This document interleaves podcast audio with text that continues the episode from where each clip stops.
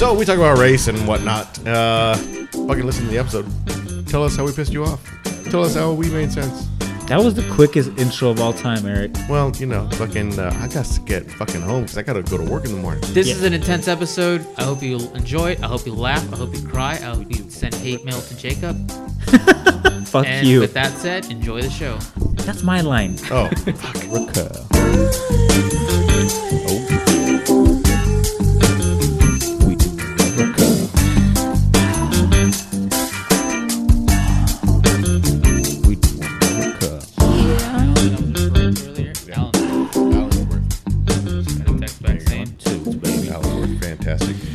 You know what else is fantastic? This fucking coffee. "Tell me about this coffee." So this is uh, Skull Coffee. Oh, they're Um, gonna say, "Speaking of, No, no, no.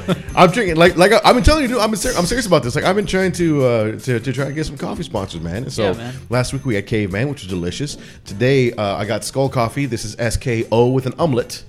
L coffee. Uh, it's uh, kind of a Viking based. It's uh, veteran owned, and uh, it's tasty. This is their Ironside blend.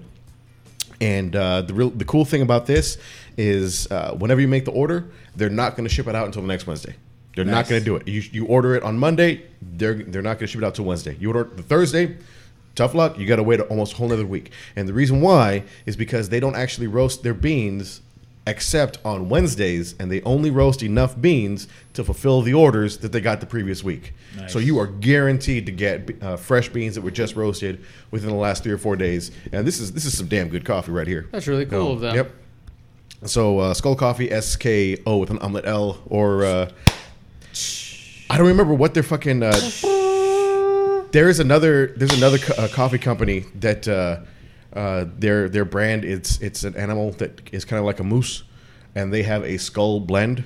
Same thing, S K O L. Not the same thing. Not the same thing. interesting. You need to go. You need to go to um, skullcoffee.com. S K O L C O F F E.com. Because if you just put in skull coffee, the first thing you're going to see is something about a, a moose or a caribou or something like that, and that's not the right thing. This stuff's got fucking dragons and Viking fucking Nice. lores on it and whatnot. You know what I mean? It's So- like a, a Amon Amarth cover. uh, yeah, it is a mon- it is very much so is an Amon Amarth cover. So yeah, out of Okla- uh, out of uh, Oklahoma, fucking Tulsa, Oklahoma, Oh, that's veteran crazy. owned.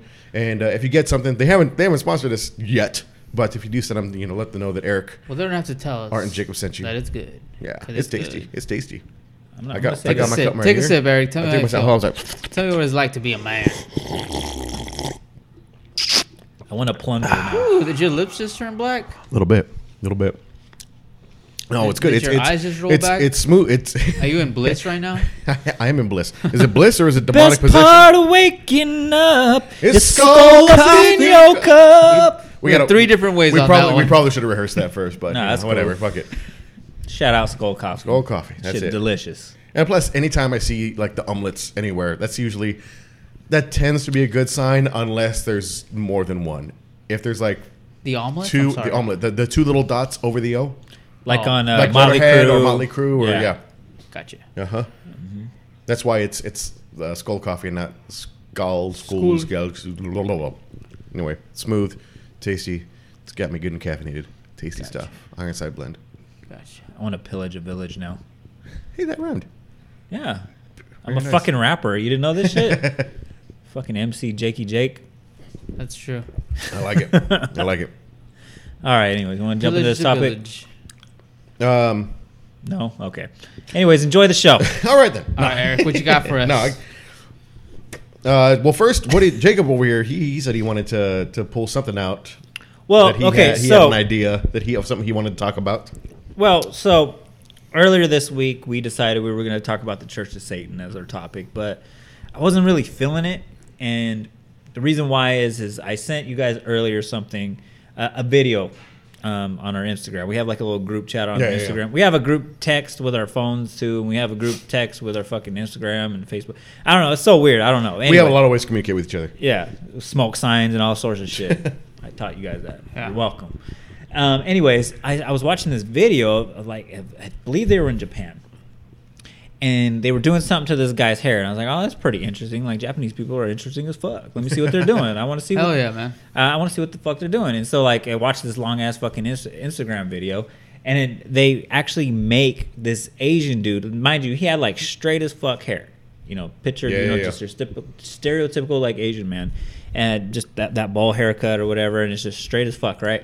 And they do like this like rubber band thing to his hair. Yeah. A- And then all of a sudden, like they take out all the rubber bands, and his hair looks like his fucking like Klay Thompson, right? Like Klay Thompson is just like sitting in front of you, whatever. And they start giving him a fade, and he all of a sudden he has like this Fresh Prince of Bel Air haircut. Yep. And Yep. like you said, you're all, is that cultural appropriation? Yeah. And like that, like Yeah. clicked a fucking um um a light bulb in my head. Yeah. Because in this week, and I mean, if you're listening to this show like you know 30 years from now, or whatever, at this time period in 2018, we had something that happened in the news. Uh, last week we did, uh, you know, Dio Eric reads the news. That's right. And I was looking at some of the news articles, and I guess Kevin Hart over the Thanksgiving holiday, he threw a birthday bash for his one-year-old son or daughter, I believe, where it was called like a Cowboys and Indians uh, party. Oh yeah, yeah. And it was on Thanksgiving. I guess his, his Yeah. child was born on Thanksgiving, and so like the the theme, because I guess this is what rich people do. They have a theme for the birthday party. I, I don't know about y'all. I just got a cake, and it's like, "What do you want, like for your birthday?" And My was it. theme is that you were born today. Yeah. Yeah. I allowed you to live. but anyways, I guess that's what happens. Like, you know, they had a theme. They invited like a lot of friends and family members over. And the theme was cowboys and Indians. And so, you know, a lot of people showed up, they either dressed up as a cowboy, dressed up as an Indian, and, you know, they took pictures and all was happy and merry and bright. And so, according to Kevin Hart, uh, he went to bed that day, you know, thinking like, oh, okay, we had a great time, everything's all good. Good daddy and all that stuff. Yeah, yeah, yeah. He did. He did the good daddy thing, and I guess the next morning, his wife was like, "Hey, you need to check this out." He was like, because I guess Kevin Hart has a radio show on Sirius XM, No. and so he was just like, "I don't read you know social media at all. I'm not on there. You know, you can't you know look at that stuff. You know, like you get a lot of negative comments. You know, just Yeah. people just generally hating or whatever." And he was saying, oh, what? I really don't give a fuck what they're saying. Like, if someone has something you know negative to say about my child's like birthday party, then you know, fuck them. I don't give a fuck. You know, I'm doing me. I'm doing. I'm taking care of my family. And she goes, no, this this is like TMZ has it right now, and there's all these things that's telling us that we're racist and we're you know like. Uh, we're we're um, we're damaging the uh, Native American community and all sorts of stuff, and he's like, "What the fuck, really?" And you know, you look at the picture, and I'll post it to our Instagram later this Yep. week or whatever. And you do, you do, you see like you know a lot of family members dressed up, you know, in stereotypical like you know Indian blankets, and I believe they had like the little the feather in the hair or Yeah, yeah. whatever. Then you see like you know a cowboy, someone dressed up as a cowboy with a gun, like pointing it at him and whatnot. And I, his excuse was he goes, a lot of people play you know cowboys and Indians growing up. You know, he's Yeah. a 45 year old man or whatever. And he goes, a lot of people played cops and robbers. A lot of people played, you know, um, you know, all sorts of games. You Right, know, right. And then his co-host was like, "Well, you got to look at it from the natives' perspective. Um, how would you like it if someone was playing slave and master?" and the, you would think, like any normal human being, they would be like, "Oh, you know what? You have a good point." Yeah. But he doubled down. He's like, "No, I'm sure that happens out there. And so what if they do?" And I'm like, "Are you fucking serious, Kevin Hart?" Yeah. And so like it started like this whole debate like in the media. And now I was talking to a lot of my coworkers like Yeah. because it started the debate about cultural appropriation. And I was just like, huh, let me research this. And mind you, this at this time the topic was hard, like, you know, the Church of Satan. So I'm lightly doing research on the Church of Satan. But at the same time it's fascinating me the whole concept of cultural appropriation. Right. And so I was like, hey guys, do you mind if we kind of switch this topic up? Like, we'll kind of keep it in the same vein as fucking last week, where, you know, we'll bring up a, a topic or, or, or an instance, I guess, of cultural appropriation, and we'll just kind of give our thoughts on it. I don't like that at all. No. I don't- No, let's okay. let's do Church of Satan. Anyways, go to E.B. Okay. Castillo uh, So for uh, the Church of Satan was founded in. San Francisco. Uh, um, No, I, I, I think it's I think it's a good topic. I think it, I think it is. Um, I don't know. It, it's It's heavy, I know. it, it- it's it's fun. It's weird because on the one hand, I, I, I do think that the world is getting smaller, you know, Mm-hmm. and uh, kind of this chance that um, certain habits. You look nervous. Certain habits. I'm, trying. I'm trying to think of how to word this. I'm trying to think. So um, I've been listening to this podcast uh, by this guy named David Dave Chang. He's a chef and he talks about all sorts of stuff. Like he talks about cooking and all that stuff. But um, he also had like JJ Redick on uh, Reddit uh, Redick Redick? Redick basketball player. Yes, a basketball player. Um, on Who the does he play for, by the way? He plays for the Cl- he played for the Clippers and I plays for the 76ers. Yeah. he was- Oh, okay. yeah. Ooh, that's a Um, good spot for him. Yeah. Meanwhile, JJ Barea is on the the Mavericks right now. Wait, is he? JJ Barea. Yeah. Oh, I thought you said JJ Redick. No. No, no, yeah, that's what I said at first. Oh, JJ Barea plays for the Mavericks. Yeah, that's okay. Yeah, yeah. yeah. The JJs. I like the Yeah. JJs. Yeah. Both of them are, are pretty good. Outside. Anyway, um, Which, by the way, one's a white guy, one's a Puerto Rican that's right. guy. So That's right. That's right. No one's just wanna perfect. clarify. Um, yeah, kind of. Anyway, uh, so but uh, so David Chang has a show and he goes off a lot of things. And one of the things he was talking about was uh, he is of Korean descent and he went to a restaurant and um, there was a special kimchi that was made. Mm-hmm. And so he comes out and says, "This is terrible. This is awful kimchi. Yeah. fuck this guy." Because the chef was white. He goes, "Fuck this guy." Why is he trying to make kimchi? Why the fuck does he have, does he think that he has any sort of fucking place mm-hmm. to have any sort of fucking? And he goes off about how it's it's not, and he kind of comes back to it later and goes like, "Well, something like that. We we've the world is getting smaller, and one of the things that's going to happen with with everyone learning other people's cultures is that you're going to start to kind of cherry pick things out of those people's cultures, and then." the only way that you're going to get good at doing it or that you can kind of make it your own is you kind of got to fuck it up a couple times. Yeah. And so he says this was awful. It, it, it was purely as kimchi goes, it was terrible. But that doesn't mean he and he could have said he could have said as a Korean, as a chef, this is not good kimchi. But he did not have the right necessarily to say, fuck you. You have no right to be making this because you're white. You have no right to. Like, no, he kind of has to step back and, and understand that um, if he, if he wants the world to experience his his cuisine, his culture, his heritage, then part of part of the give and take is the fact that some people are going to take that I'll and make that they're the going example to of this. I'll make the analogy of this, not to cut you off, but, But it's to cut like me off. It's like when you get into heavy metal music. Um, I believe Art and I. I'm not sure about yourself, but I, be, I believe Art and I's introduction to metal music. Now we both grew up in the mid '90s, or, or early to mid '90s, where you know uh, gangster rap was like supreme. Like if you listen to rock music at you know Noble Elementary or Washington Junior High, you were kind of seen as like a fuck up. Like it, like that's that's some that's some dumb shit that you're listening to, right? And so Art introduction to metal music, listen to episode two of the Metal Years, was like Korn and Limp Bizkit. Now you look back at it, and it's not. I mean, some Korn albums and songs are still pretty good. Uh, Limp Bizkit, ugh, not so much. but it's something that gets you into the genre, and then you know you, you start to develop a better palate. Right. Okay, so not to interrupt you there, but yeah, yeah. But to interrupt I, I would, you know, you're talking about, and I'm gonna compare like cuisine and like all that. It's, it's like really artistic in Mm-hmm. the sense that like if uh, if a DJ in New York heard a, like a mariachi album and he wanted to sample it and put it in his, I'm all for that. Like you know, you put your own spin on whatever you're creating because he's creating his own food. Yeah. And he's this person's a DJ's creating his own music or whatever. You listen to the Beastie Boys or something like that. Beastie Boys music, it's so eclectic. It's all over the place. They're Oh, sampling yeah. from every single. They're sampling from like mariachi bands and like disco music and like funk music and like rock music, punk music. They play their own instruments. So like I'm all about that.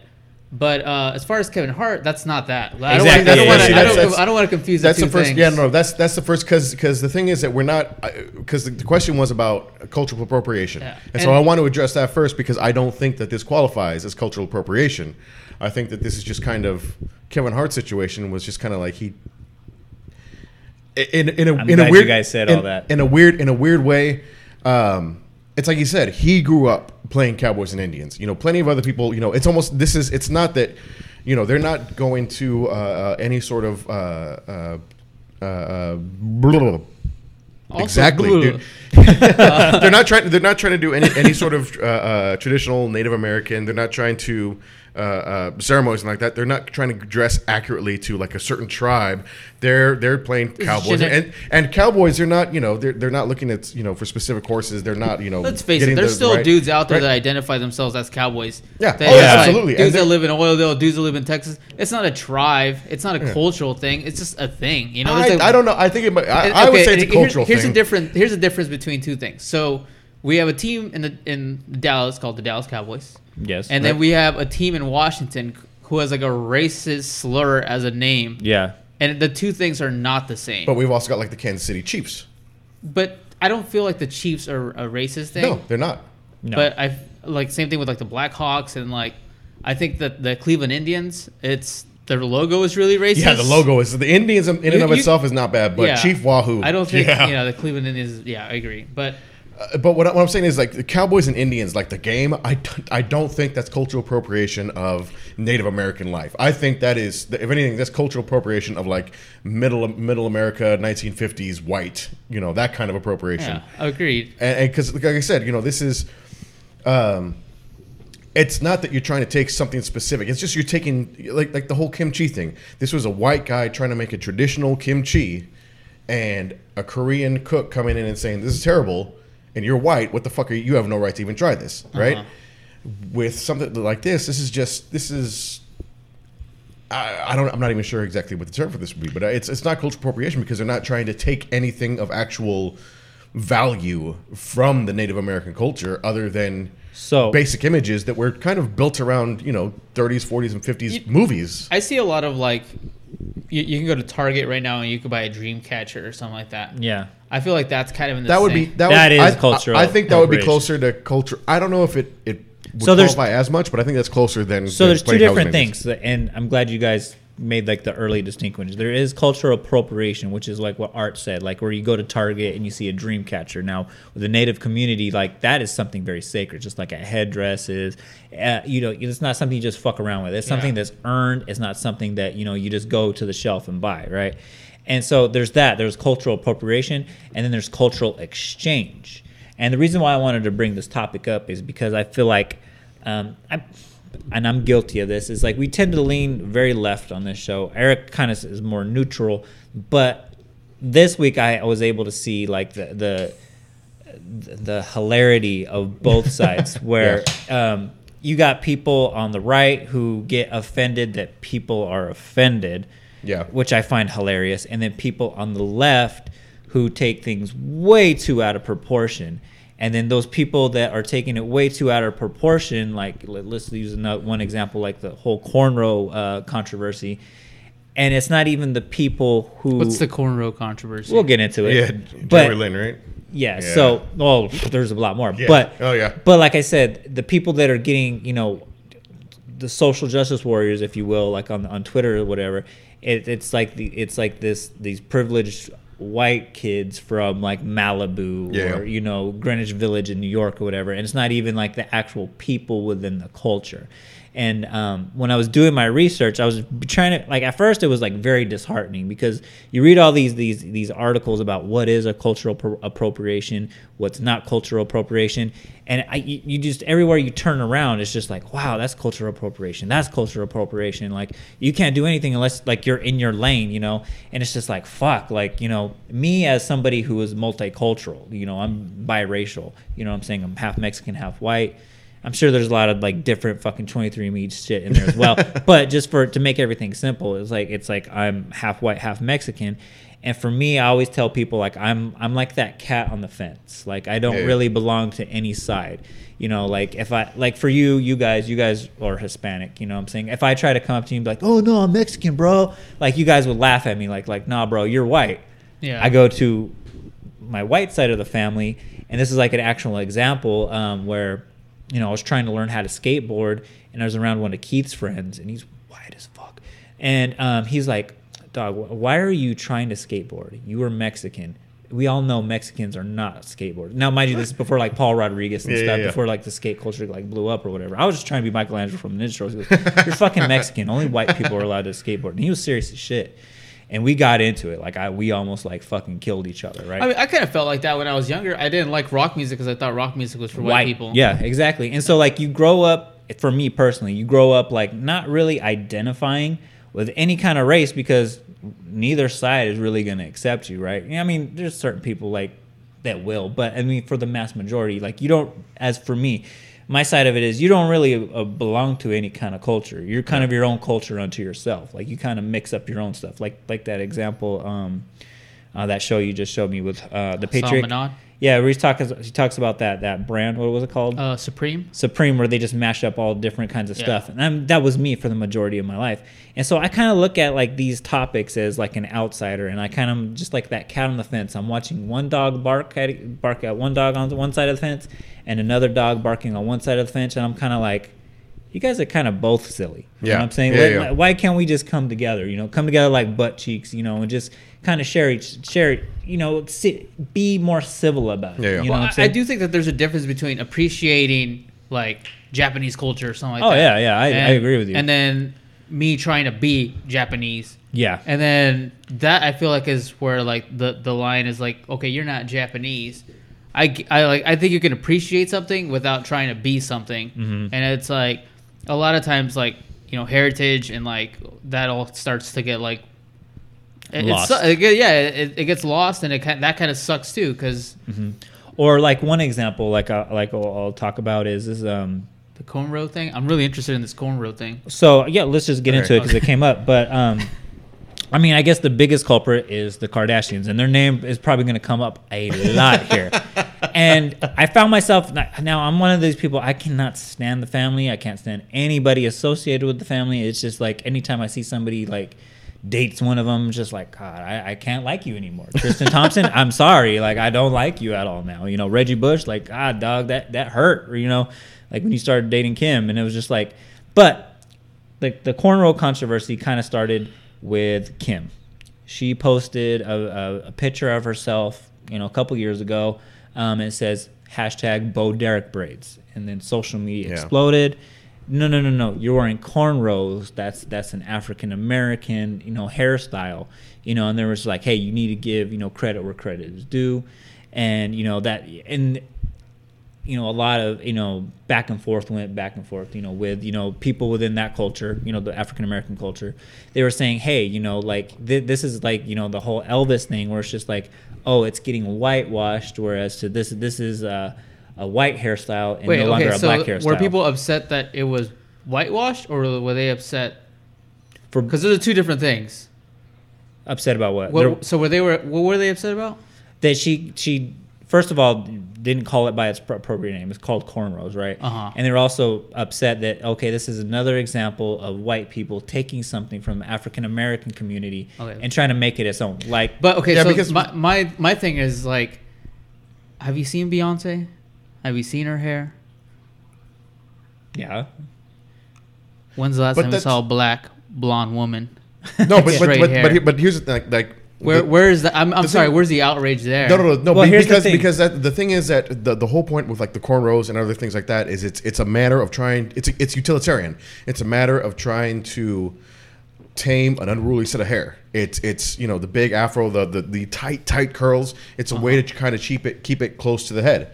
Right, keep it close, keep it kind of neat, keep it so that it's not you know everywhere. It's there's a utilitarian. It is something that there are people that if they don't have uh, uh, uh, access to, to different chemicals, if they don't have access to relaxers and all of this other stuff, then this is how they this is how they deal. This is how Become they keep it, presentable to the public, And yeah. so it is necessary for a lot of people. Beyonce, I mean, no, she's not doing that, but she is still relaxing her hair. She is still Yeah. doing something to make her hair more Blonde? uh, un, more ta- uh, tameable. You know what I mean? And here's- Okay, and- and- and someone, and I Here's don't my- want- my thing about it. This is with things like that, with fashion and hairstyle and things like that. These all to me fall in under that of sample of the same thing as like art and creation and things like that. I don't really have a problem with it. I mean, I, I don't get the beef with behind it. It's like well, it's because I guess like too, like she posted another picture a couple months later where it's like got fighter braids in, and it's like, like like she's like like the peep the the people in the African American community are like like Kareem Abdul-Jabbar. He wrote a really good article about it in Time. He was talking about like, yeah, this is just another example of you know you know white culture cherry picking what they like from you know African American culture and not giving credit for it, whitewashing it into something else where it's not. It's not fighter braids. It's not. I mean, that just recently started happening Yeah. with the women's division. Yeah, where they started yeah. wearing that. This is something that's been happening for you know a couple centuries Yeah. now. And like Eric said, like it's something that you know black women and some men would put in their hair to ha- be presentable in, in public. And then the outrage too is, is like you guys are using it for high fashion and making money off of it when you know. And I kind of didn't believe it at first, but then I started to research it, and it's like, whoa, wow, yeah. There's actually, you know, black women who would get in trouble or even fired for wearing their hair naturally, wearing it in, you know, in a fro or wearing it in, you know, you know, cornrows. Like there was actually, you know, uh, corporate policies that actually banned that, and so it, it's another form of, I guess, of you could say systematic racism. So- so I have where, hold on, hold on, systematic racism, where it's just like they have Jake to, is really good at that. they have to they have to you know buy these products. You Yeah. know, it's, it's another thing that they have to do to assimilate into white culture. Would this be an issue if she would have just posted the picture with no caption?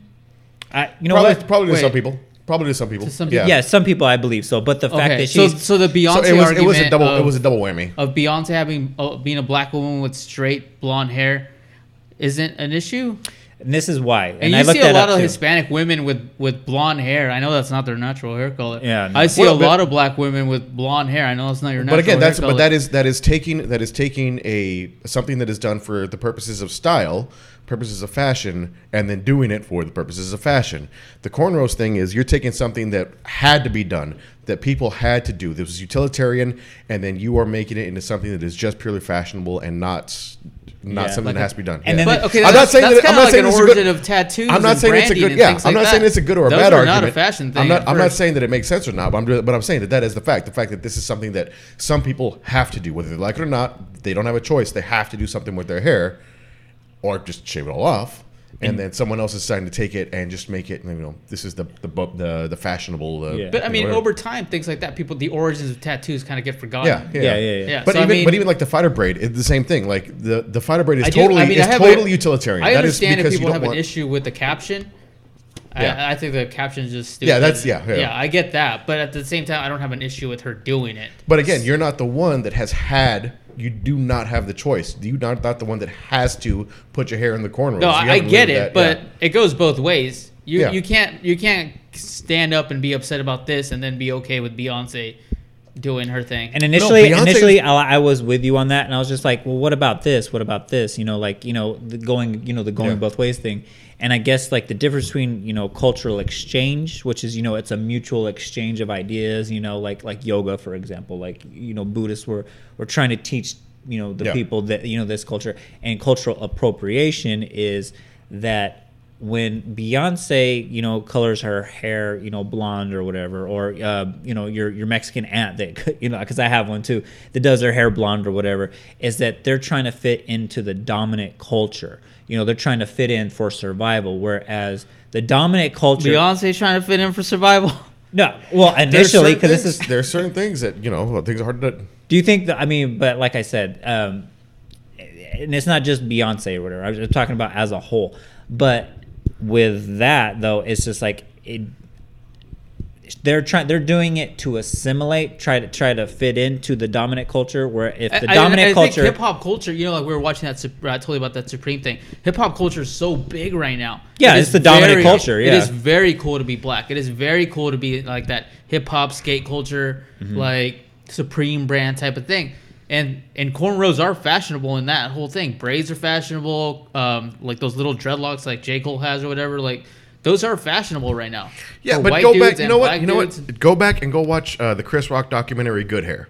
oh and yeah, he was talking ab- because his there wa- he was talking about how his daughter one day said that girl that that girl on TV got good hair, and it was a, it was a white woman with with uh, blonde flowing locks and all this stuff. And it's like, and he, he kind of looked at her and he says, he, "She has pretty hair. She has you know whatnot." And he goes, "No, Daddy, she has good hair." And so, kind of what that definition is and how again that kind of unruliness that that that uh, that issue that, that that black women have with getting their hair in the right position. It's this girl was like five or six at the time, and she still very keenly understood the concept of someone having good hair. Yeah. and that was something that was just because she had to. She had to put her hairs in cornrows. She had to do relaxers or straighteners or stuff like that if she wanted to do anything with it. She needed the fucking pick. You know what I mean? A couple of brushes Yeah. wasn't going to do nothing. I'm glad you brought that up because it, yeah, that's the whole And he, and he did a whole cut documentary on it called Good Hair, and it's it's really it's really yeah, it good. is really good, and that's why I was I was more sympathetic to this, and it was just like okay for a white woman to do anything with her hair, it's going to be considered, or you know, a Latina or whatever, anybody with like sh- naturally straight hair, it's going to be considered pretty to do that. Whereas Eric was saying with the um, good hair documentary, for black women, there's this um, underlying tone that oh, it's ugly to have you know you know. I don't want to say the word nappy hair, but you know that kind of hair, Yeah. that type of hair, you know, and it's just like if you have it in an afro, the, the natural way of their hair is not considered quote unquote in a white society um, beautiful. You know the you know to I mean to me I mean like me and you like I said all of us we grew up in an era where hip hop was the dominant culture. But Yeah. America as a whole though like you know the the residue of America as a whole uh, that hasn't been seen for centuries as beautiful. I You know, see- it's, it's funny because you know when uh, when Black Panther came out, Uh-huh. that was like the first movie that had like no black women with like every woman either had a shaved head or an afro. yeah There was no in between. There was no like Beyonce in there. yeah exactly So yeah. like, I get it. You don't see that in Hollywood. You don't see that on TV. You don't see that. It's so rare that you see like a model with the shaved head or or like actual like natural like afro a hairstyle that you don't see that anymore. You know, Mm-hmm. it's I could see why why uh, a young black woman like Chris Rock's uh, daughter would think that that you know it's Yeah, that's yeah. that's the norm. That's what should be. I gotta look like. Jennifer Lopez. I Yeah. got you know I gotta look That's like, kind of weird, Yeah. but I don't think any woman should look like Jennifer Lopez. That is disgusting. Dress your age, goddammit, ladies. Yeah. She's like 40, what, 45? Dress your age, Jennifer. Lopez Fucking in her of a bitch. prime was disgusting. You think so? I don't know about all that. I don't know I about don't, all I that. don't, okay, I don't know about disgusting. Not, I'm not gonna make the uh, who's the uh, woman you don't like. Scarlett Johansson. I never said I don't like Scarlett Johansson. God I'm damn not it. gonna make I that never argument. said I didn't like her. God damn it. But it- I it is strongly a- it's a disagree with both y'all. It's a, it's a soft pass. It's a soft pass. No, I'm a hard yes. Very hard. couple times a week. I mean, It's a soft Um, pass for me. You're hard right now. no, but I mean, you see that though, like you know what I'm saying, like, and you want to be that, you know what Yeah. I'm saying. They, they, you're you're told, you know, indoctrinated as a young age that hey, what you naturally are is quote unquote ugly. And even not just, you know, not not but a just white, woman does the cornrows like Kim Kardashian, who's part Armenian, I bet. But um, that but when when she does it, when she does what you do, that's considered ugly. That's pretty. Okay, Yeah. what what about things like skin bleaching? Is that? Oh, that's horrible. Oh, skin bleaching. But bleach. that yeah. is a thing. Yeah, that okay. but that's frowned upon. So that is so skin upon. skin bleaching unless it's like for medical purposes, like uh, Jackson. vitiligo. Like, have you seen or like the, the you know girl from like The that. Office? The, she has the Mindy Project or whatever. Oh yeah, uh, Have you Katie, seen- Kaling yeah. or whatever his name is. yeah, like she Have you clearly seen Sammy has- Sosa? Jesus Christ. Yeah, they clearly have like skin bleaching going on. Yeah, Like it is uh very apparent from season one of The Office to like now the Mindy Project Mm-hmm. that she is like five times. Like Yeah. she's lighter than Eric. And Yep. li- like And I'm- Little I'm Kim very too light. as well. Yeah, Little Kim. Yeah. But but again, where there is no Nobody's- real there's no real outrage for that because it is someone of color trying to get whiter. That's that's all I'm saying. Is Yeah. I don't see why people get outraged when the Kardashians get cornrows, but when they uh, bleach their skin, it's like, well, we all we understand. There's like a weird understanding of like I And I think for me, you though- want to fit in. Yeah. I think for me though, like I mean, yeah, from our perspective, we can have our opinion on it, and that's fine. But I think the heavier opinion is the people that are actually within that race. And I mean, I don't think that I have kind of. It's kind of like the the argument with like you know, like a man shouldn't tell a woman what to do with her body. I think it's the same thing too. Like like me as like a half white dude, like I don't have like the right to say like, oh, you shouldn't get outraged at you know. Kim Kardashian having the, the Yeah. braids, or her younger sister, what is her name, Kylie or Kendall or whatever. I don't, know, but she looks Probably. fuck. I want to know. But anyways, I was just like, I would, I, but it's not to me. Like, I'm not gonna tell them that oh, you shouldn't be outraged about that because that is you. That's your culture. I don't want you telling me how it how it feels to be, you know, a biracial child, where you know you're basically Yeah. rejected by both sides of what you are. You know Yeah. what I'm saying? Like, you're never allowed to be Mexican. You're never allowed to be fully white. And I think when it comes to the, the skin bleaching thing, the other part about that, like with this the cornrows, is that this, there's this is not something that there's a history of, you know, black women or, or Hispanic women or whatever, um, bleaching their skin because they have to. You know, like the cornrows. You know, there's not a util there's not a utilitarian purpose for it. You know what I mean? And so there was there's not a utilitarian purpose for you know white people to do that. You know, the only people that have uh, that have had to do that that have might have felt a need to have to do that are people that have had skin conditions and that are trying to even things out. You know what I mean? Whereas again, like with the cornrows or something like that, the whole point is you have a generations of people that are like, we have to do this. This is something that is a burden for us. You know, we try to make the best of it. You know, which uh, is something that I've that I've been told. I'm not going to say I'm going to speak for the entire African American culture, but I have been told by a couple of female friends that I had back in college that yeah, cornrows are a son of a bitch, and they just try to make the best of them with, that they can with like uh, uh, uh, beads in it, or they would put like. Uh, um, ribbons of ribbons into it, like like weave that in as well, um, things like that. You know, uh, there's not this the skin t- bleaching of the skin. It does not have that same kind of utility match as like a cornrow or something mm-hmm. to that effect. You know what I mean? Yeah. So there's not as much outrage because you know, if you want to do that, too- fucking, you know, not, anyone Oh. can do that. Anyone, no one's gonna do that because unless they're like obsessive. But that's a whole nother issue. That's like you know that Ken, that Ken doll that was infected from all those fucking plastic surgeries. Also, You know too, I mean? I'll say this though, like it, it's kind of like a like you, it feels cheap, you know, where it's just like, I see it all the time. I've I've always asked this question since I started working at Target, like how do people survive just like working like a minimum wage job like Target or whatever, right? And um, working at um, the job that I work at. Um, you see it though, like oh, how they're able to make those ends meet within the community. You know, they braid each other's hair, and you know that that's how they help each other. You know, like you can't really afford to, you know, you always, you know, freaking, you know, pay for you know relaxers and conditioner. I mean, fuck, when I go to the fucking grocery store, I buy like the dollar fucking VO6 fucking you know shampoo, and I'm still burnt that I have to buy Yeah. it, right? But like for them, there's just like fuck. There's so much that I have to do just to be look presentable for my employer. That hey, you know, it's a whole community thing where it's just like hey, let me braid your hair, and it becomes an art form. And you know, some people actually make those ends meets by you know doing braids on the site. Like you see it in the beginning of uh, one of Snoop Dogg's videos. He's just sitting on the porch, and you know somebody's doing his hair, and you know that that that's like a way of life. That's how they're helping to make ends meet within the community. And then you see somebody you know like a Kardashian who's already like a billionaire. You know, all of them are billionaires Yeah. basically, right? And then you know they're profiteering off of it, you know, tenfold, and they're having you know some, you know, somebody from like to the day to the Today Show um, uh, audience or um, makeup team do Yeah, it. yeah, yeah. And Aries Spears, um, he was on um, The Fighter and the Kid, you know, the, one of the podcasts I listened to with uh, Bryan Callen and Brendan Schaub. And he was talking about that too. He goes, you know, there's a definite double standard in Hollywood, and they always want to paint, you know, you know, like he said, him and Patrice O'Neal, who's a very popular comedian, as divas, you know, and it's like I guess Yeah, yeah, he yeah. got fired from Mad TV because of this. He goes, he goes, there's something about you know black hair that only black people understand, and he goes, I don't know how to explain it to you because you have beautiful hair, Brendan, and Brian, even though you're losing all yours, it's different than yours. And he goes, it's just something that you know a white person can't understand. He goes, so when I ask for you know a barber, my own barber who understands you know my hair, how to make it look good, how to maintain it or whatever, it, it's something that I, I, I- need. It's not Yeah. like a want. It's not a diva thing. But white Hollywood's gonna say, or white you know corporate America is gonna look at him and be like, oh, he's being he's being extra. He's being a diva or whatever. He goes like, no, no, no. This is something This that is I this is need. necessary. This is something because because my hair is something in particular, you know, something very particular as as every Mm-hmm. other most other African Americans hair. And this is part of the reason why the barbershop is it's it's almost become like a trope at this point.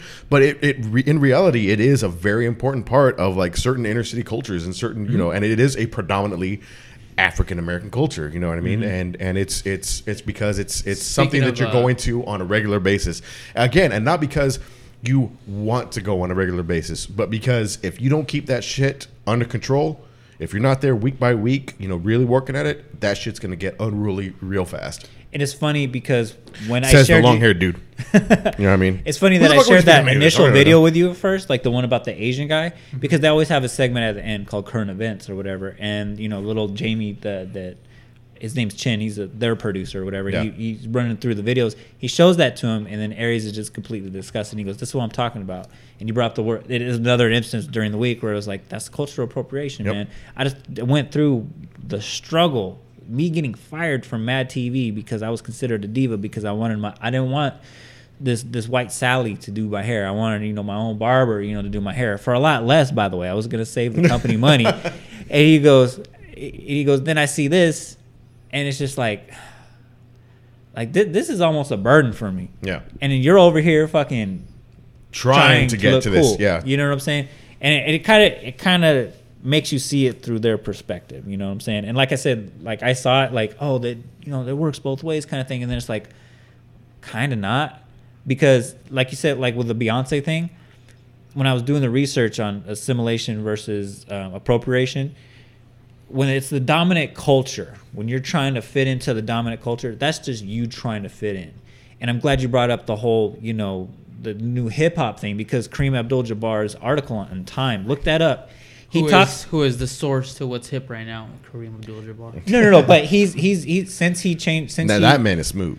since he became from went from Lew Alcindor to Kareem Abdul Abdul Jabbar, he's been very active, you know, um, Yeah, yeah. socially, and so he's he's a very intelligent man too.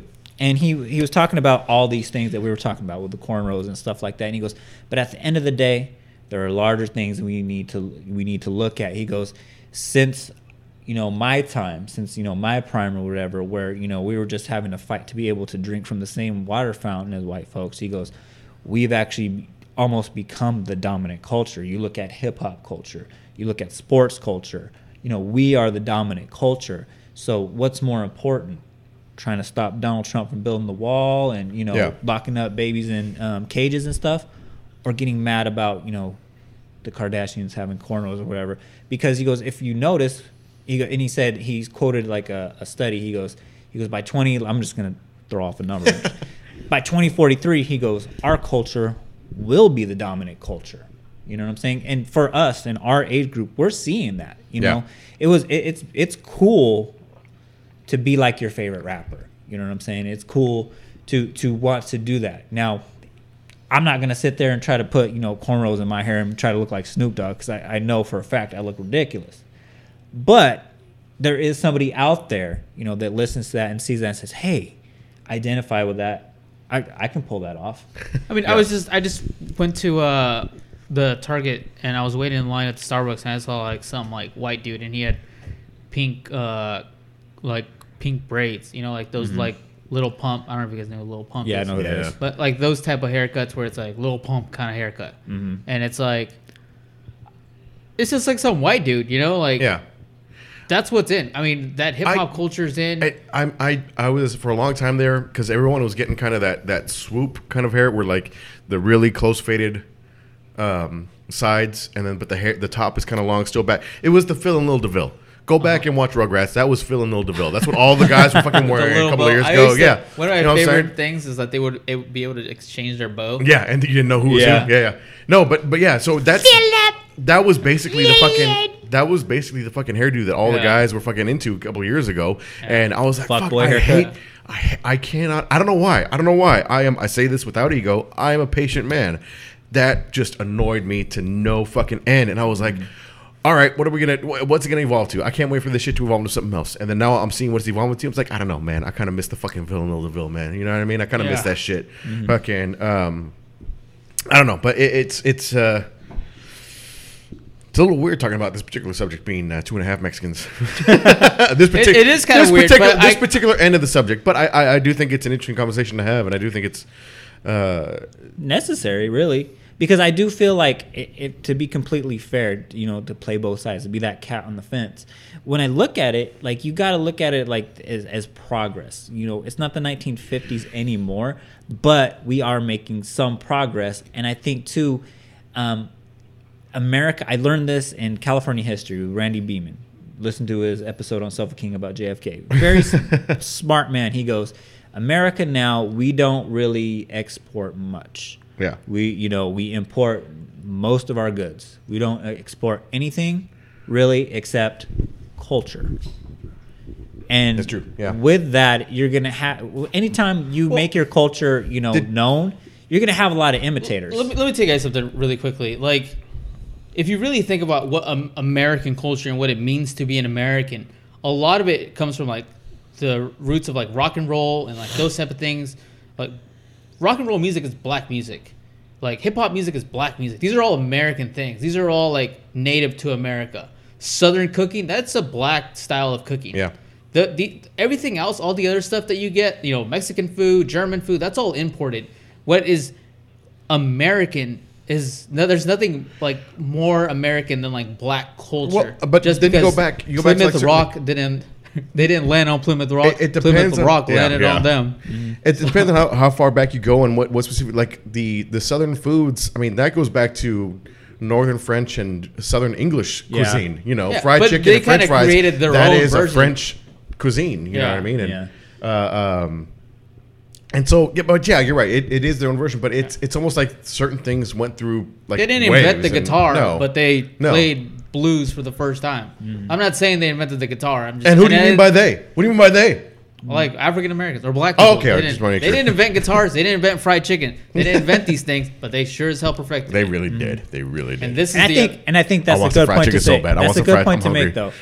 Yeah, you have to have like that cultural exchange where you you where you don't just go and take it and say I like it and I'm gonna make it I'm gonna make it white. Like when you, we were talking about Elvis a couple episodes back, Yeah. where it wasn't so much Elvis but his producers doing it. Because after that episode, I was like, I'm gonna research what really I'm happened. very anti Elvis. As you. but it's not Elvis himself; it was the producers. It's kind of like you can't hate Justin Timberlake.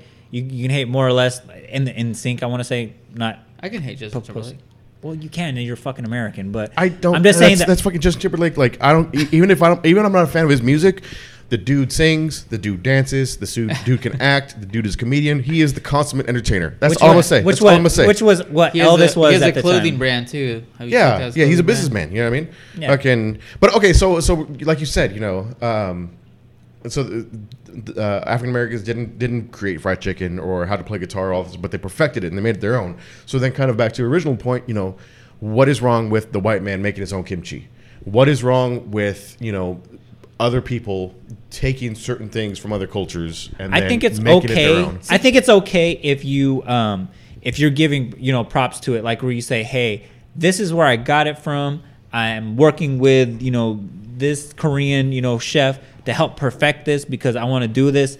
And make it my own way a little bit. Like you see it all the time in LA, like Asian fusion. You see it all the time. As long as you as long as you're giving props and acknowledging what where it came from, I'm cool with it. Like Yeah. like the, to refer back to the whole Kim Kardashian thing, she was just kind of making it her own thing. Like, oh, cornrows started with Bo Derek, a white woman from the '80s, or it started with you know UFC fighters, you know, in the mid 2000s. Like, no, cornrows has been No, around no, for a yeah. while, and it's just like like with um the Taco Bell story I was going to talk about, where it's just like the um as long as you keep it, you know, to where like, hey, you give props to where the original people Right. are, instead of just saying, oh no, this is a white thing I just created in my kitchen last night, kind of thing. Yeah. And um, one of the stories that I was reading, and um, they were talking about like uh, Taco Bell. We all love Taco Bell, right? yes. Yeah, I love Taco Bell. You know how much I love Taco Bell? It's been years since Taco Bell's given me diarrhea. I love Taco Bell so much that You my built body, an immunity. my body is as immune to it. Just like if I eat a bunch of beans, I don't get gas. You know why? Because I eat beans. Like I know a bunch of Mexican guys that we talk about. I don't know. if We were drunk. We were drunk, and this kind of conversation came up. We were like, "Why the fuck does everyone complain about beans giving you gas? It doesn't give us gas." And someone had like someone else had to break it down for us. Like, well, because they don't eat beans with every fucking meal like we do. Like, Yeah. Oh, That's true, man. That is true. Right. That that makes sense. Okay. anyway, good. And so um, this journalist, he was like, you know what? Like, I, I really want to, you know, because he, was studying this topic too about cultural appropriation in the Mexican community. He was actually doing an article on Gwen Stefani, which we can get into later. But She steals culture. Uh, she, did, wasn't she wearing the little like thing on her forehead? yeah. Yeah. it's like So, anyways, he went to the spot in San uh, San Bernardino where Taco Bell was basically created or whatever. He goes, now when you he goes he goes the problem I I have with Taco Bell is when people think of tacos, they think of the hard shell taco that stands up by itself, and you know, they, Oh, they think yeah, of that yeah, as taco yeah, yeah, as yeah. opposed to what a really a taco is. You know, like when we go to La Via or something like Yeah. that. And he goes he goes I went into this article thinking that I was gonna fucking expose Taco Bell and make them look silly and stupid as fuck. And he goes, the sto- the real story of Taco Bell um, goes back to um, whatever the guy's name is. His, his last name is Bell. he owned a, a hot dog stand. Talk O Bell. Yeah. Talk O'Reilly Bell. And so he had a hot dog stand across the street from a Mexican restaurant. Now, this is a really highly regarded Mexican restaurant in San Bernardino, and it's still standing to this day. And um, the story goes that Mr. Bell, you know, he would, you know, after, you know, you know, a day at his. Did he uh, did he save anybody ever? Did he what? Save anybody? Like Saved by the religiously? Bell. Yeah. Oh, fucking son of a bitch! so the story goes, he would run across the street all the time, you know, eating the tacos or whatever, and he would try to perfect that. He would go back to his shop and he would try to, you know, recreate what he what he what he was eating, and he kept doing it and doing it and doing it until finally he came up with a product that he deemed, you know, sellable. And so then that's how Taco Bell came along. He basically was trying to steal recipes from this lady. Yeah. And the, journalist was like, "Oh, this is so wrong. This is cultural appropriation." And da, da, da. And then, mind you, this guy is white as fuck too. This journalist, right? yeah. And so he goes, he and he makes the the voyage to you know talk to the lady that you know at this Mexican restaurant that you know makes these tacos Yeah, yeah. by hand herself. And he asked her, he goes, "How do you feel about Mr. Bell's success? And you know, how do you feel about your you know your tacos being bastardized and have that they've made billions and billions and billions and you guys are still here?" She goes.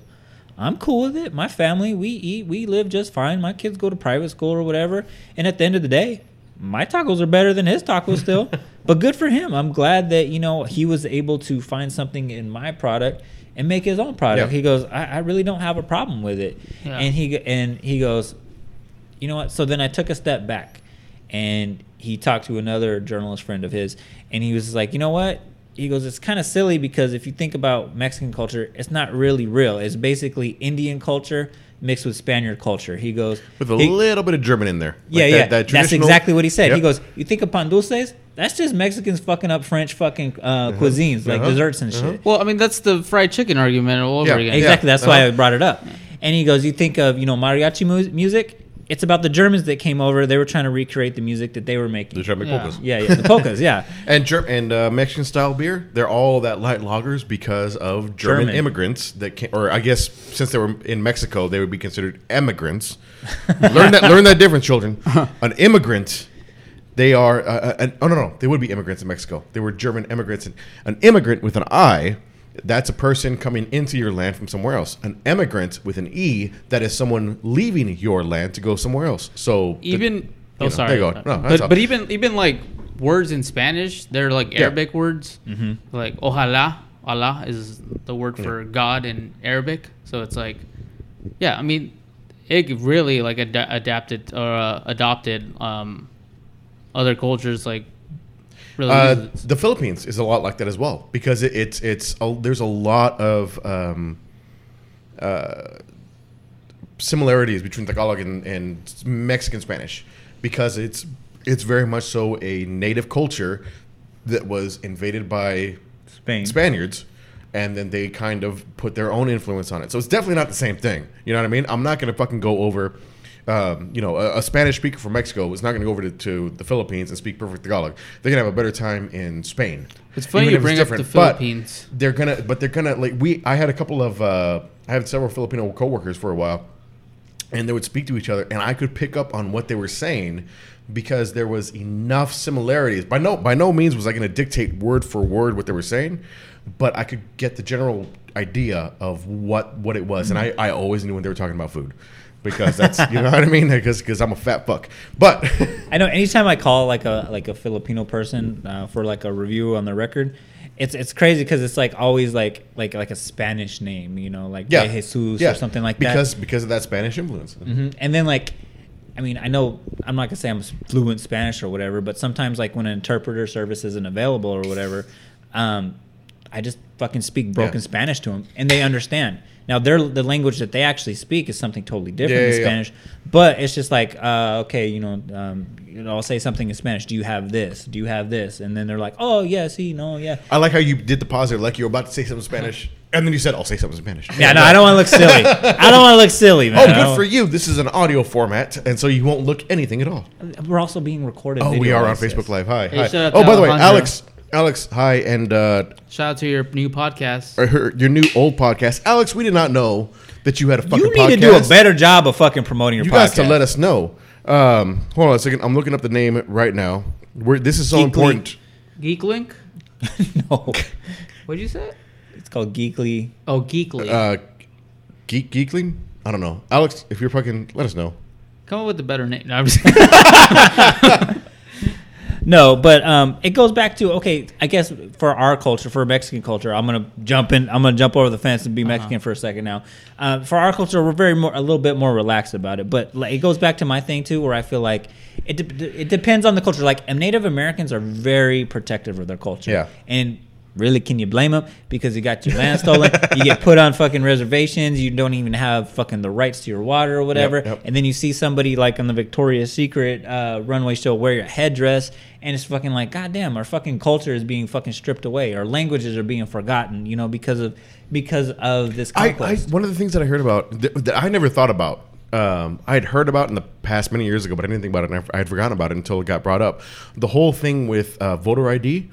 There are several reservations across the U.S. where yeah, there is no physical address.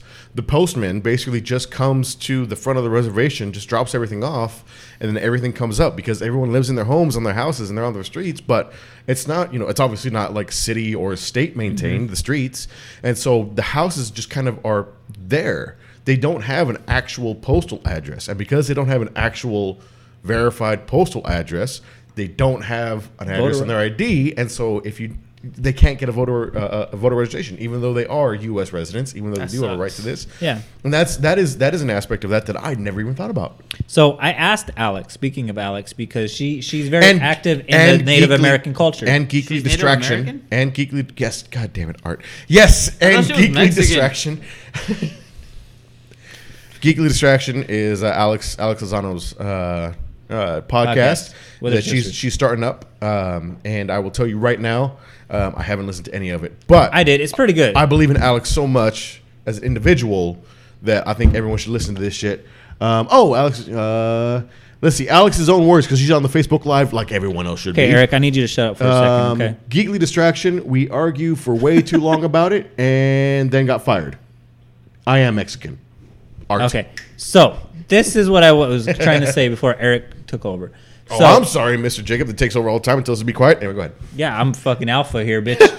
Anyways, um, so like I said, it's not to me. I think I don't think it's fair for us, you know, to to to comment on something that you know might not be our culture. Yeah, I you know my dad tells me I'm part Blackfoot Indian, but I literally spent like maybe two or three powwows somewhere. Like I don't feel like comfortable enough to talk on behalf of Native Americans. So she's very active in the Native American community because of her husband. So I asked her for her input on this topic, and so she sent me this message. So she It was goes, written in Navajo, so we can't read it. We'll oh. translate it later. Thanks. "Hey, now, Anyway. that that is just as offensive as Kevin Hart's uh, Cowboys and Indians. if part. not more so." Wait, my comment or doing that song? No, doing the song. No, your Oh, your yeah. comment your comment I'm was fairly cool. the same. Yeah, no, you're fine. You're fine. Okay. So she said, okay, so I get very defensive over Native people, seeing as how my husband is Native and I've been around people in his tribe since day one. I'm not afraid. Oh shit! Why did I do that? I'm Not not, afraid. afraid, to, huh? Agreed, huh? I'm not afraid to be. say I was ignorant about Native people before I met him. I believed in what the school books uh, told me and didn't give it a second thought. Pilgrims inviting Indians to dinner and whatnot. My husband's tribe had their land stripped from them um, not three generations ago and were quote unquote allowed to stay there if they worked for the new landowners. It took one generation for them to forget the language. They are just now relearning the language and the culture, but it will take four generations to be fluent in that language that only one took one to lose. The tribe doesn't make dream catchers to sell because they believe in what the dream catcher was meant to do. When making one, you pray and start. God damn it, Facebook, stop it. You pray and start with a clean and clear mind because it is going to a child in your family. And if you are not careful with your thoughts or energy, it can transfer to the object that is meant to protect your loved one. The headdress and regalia are to be earned. People wear it when dancing to honor their ancestors and thank the Creator for their many blessings. Every bead, every feather, everything is earned. Every one of them is unique to the person and the dance style grass, traditional fancy shawl, jingle, and etc. Many people don't understand that, or nor do they even try. Kevin Hart could have apologized and said he didn't understand or didn't mean it to come off like that. Instead, he defended himself and made the excuse, well, the Redskins and Cowboys were playing that day. That's bullshit. I guess we all can be assholes because Joe Schmo was being one too. He didn't even try to understand how or why it was wrong. The Redskins should lose the name. I don't understand how it is okay to put a red faced Indian as a mascot, or for many teams for that matter. We established it wasn't okay to use blackface, and it's the same thing. Why don't we have a team called the Caucasians with a white guy on the logo? Personally, if I'm going to buy anything native, be it jewelry, dream catchers, etc., I like to do it in person when I can see who's making it, like at powwows. The native people have been oppressed from day one. They are still losing land and fighting for general rights. Land was taken out of the trust just this year. They're fighting over clean water and pipelines. They were given they, they were last they were the last to be given the right to vote and in some states like eric was saying had it taken away because they do not have a proper address or po box. And that's basically it. She Yeah. said okay i'm getting all worked up now. But i mean I, I mean she brings up valid points and it's just like those are the eyes from a person within that culture. Yeah, you know and I, I, th- I think uh, kind of the it reminded me of the whole idea that you know Kevin Hart could say something like, "Well, the Cowboys and the Redskins were playing, so you know." It's like there's there's this big thing um, where uh, Trump's policy uh, on the whole, you know, taking kids away from their parents, right? He was talking about uh, Obama's history on this, all right, and so there's various points. You know, Obama uh, the kids that were detained were coming across alone. They were not pulled away from parents that were also being pulled across. Um, there's all sorts of stuff, you know. Uh, but on top of all of that, um, in general, Obama's immigration policy was terrible. it was just It was bad. basically But, but it was, but it was like It was basically like- Bush's. But it's like it, just because Obama's immigration policy was bad, doesn't mean that you get to get a free pass for having a bad immigration policy. Yeah. Just because you know I agree, someone yeah. else in the is you know just because some kid in the class before you pulled on this girl's hair and didn't get in trouble doesn't mean that you have the right to pull on another girl's hair and expect not to get in trouble. Mm-hmm. Just because someone got away with something that was wrong before, whether if it's inherently wrong, then it doesn't matter if someone got caught for it or not. It is still inherently wrong now. you Yeah. know, and and so I think that that is uh, I the whole going back to the Kevin Hart thing. I don't think that's cultural appropriation. I don't think that's cultural exchange. I think it was just you know uh, Being ignorant. I, I think it was ignorance, and then I think the response was insensitivity. Um, Because for me, okay, I got to think about it like this too. Like, you don't have to share things. You know, Uh, you have sisters. Eric, you, Yes, you have, I have si- a you sister. have a sister. I Yeah. have cousins, and I grew up in a daycare. One of the most frustrating things growing up is when you're saying you have to share this. Yeah. You know, when white America is telling you, you have to share your cornrows, you have to share your dream catcher, you have to share this, and some some some cultures like you know Native American culture, we they, they don't want to share the headdress with you because you're not going to fucking honor it the way it's supposed to be honored. You know what I'm Yeah. saying? Or you know, like the cornrows, and Okay, well, wait. There's a huge difference between a headdress and cornrows, though.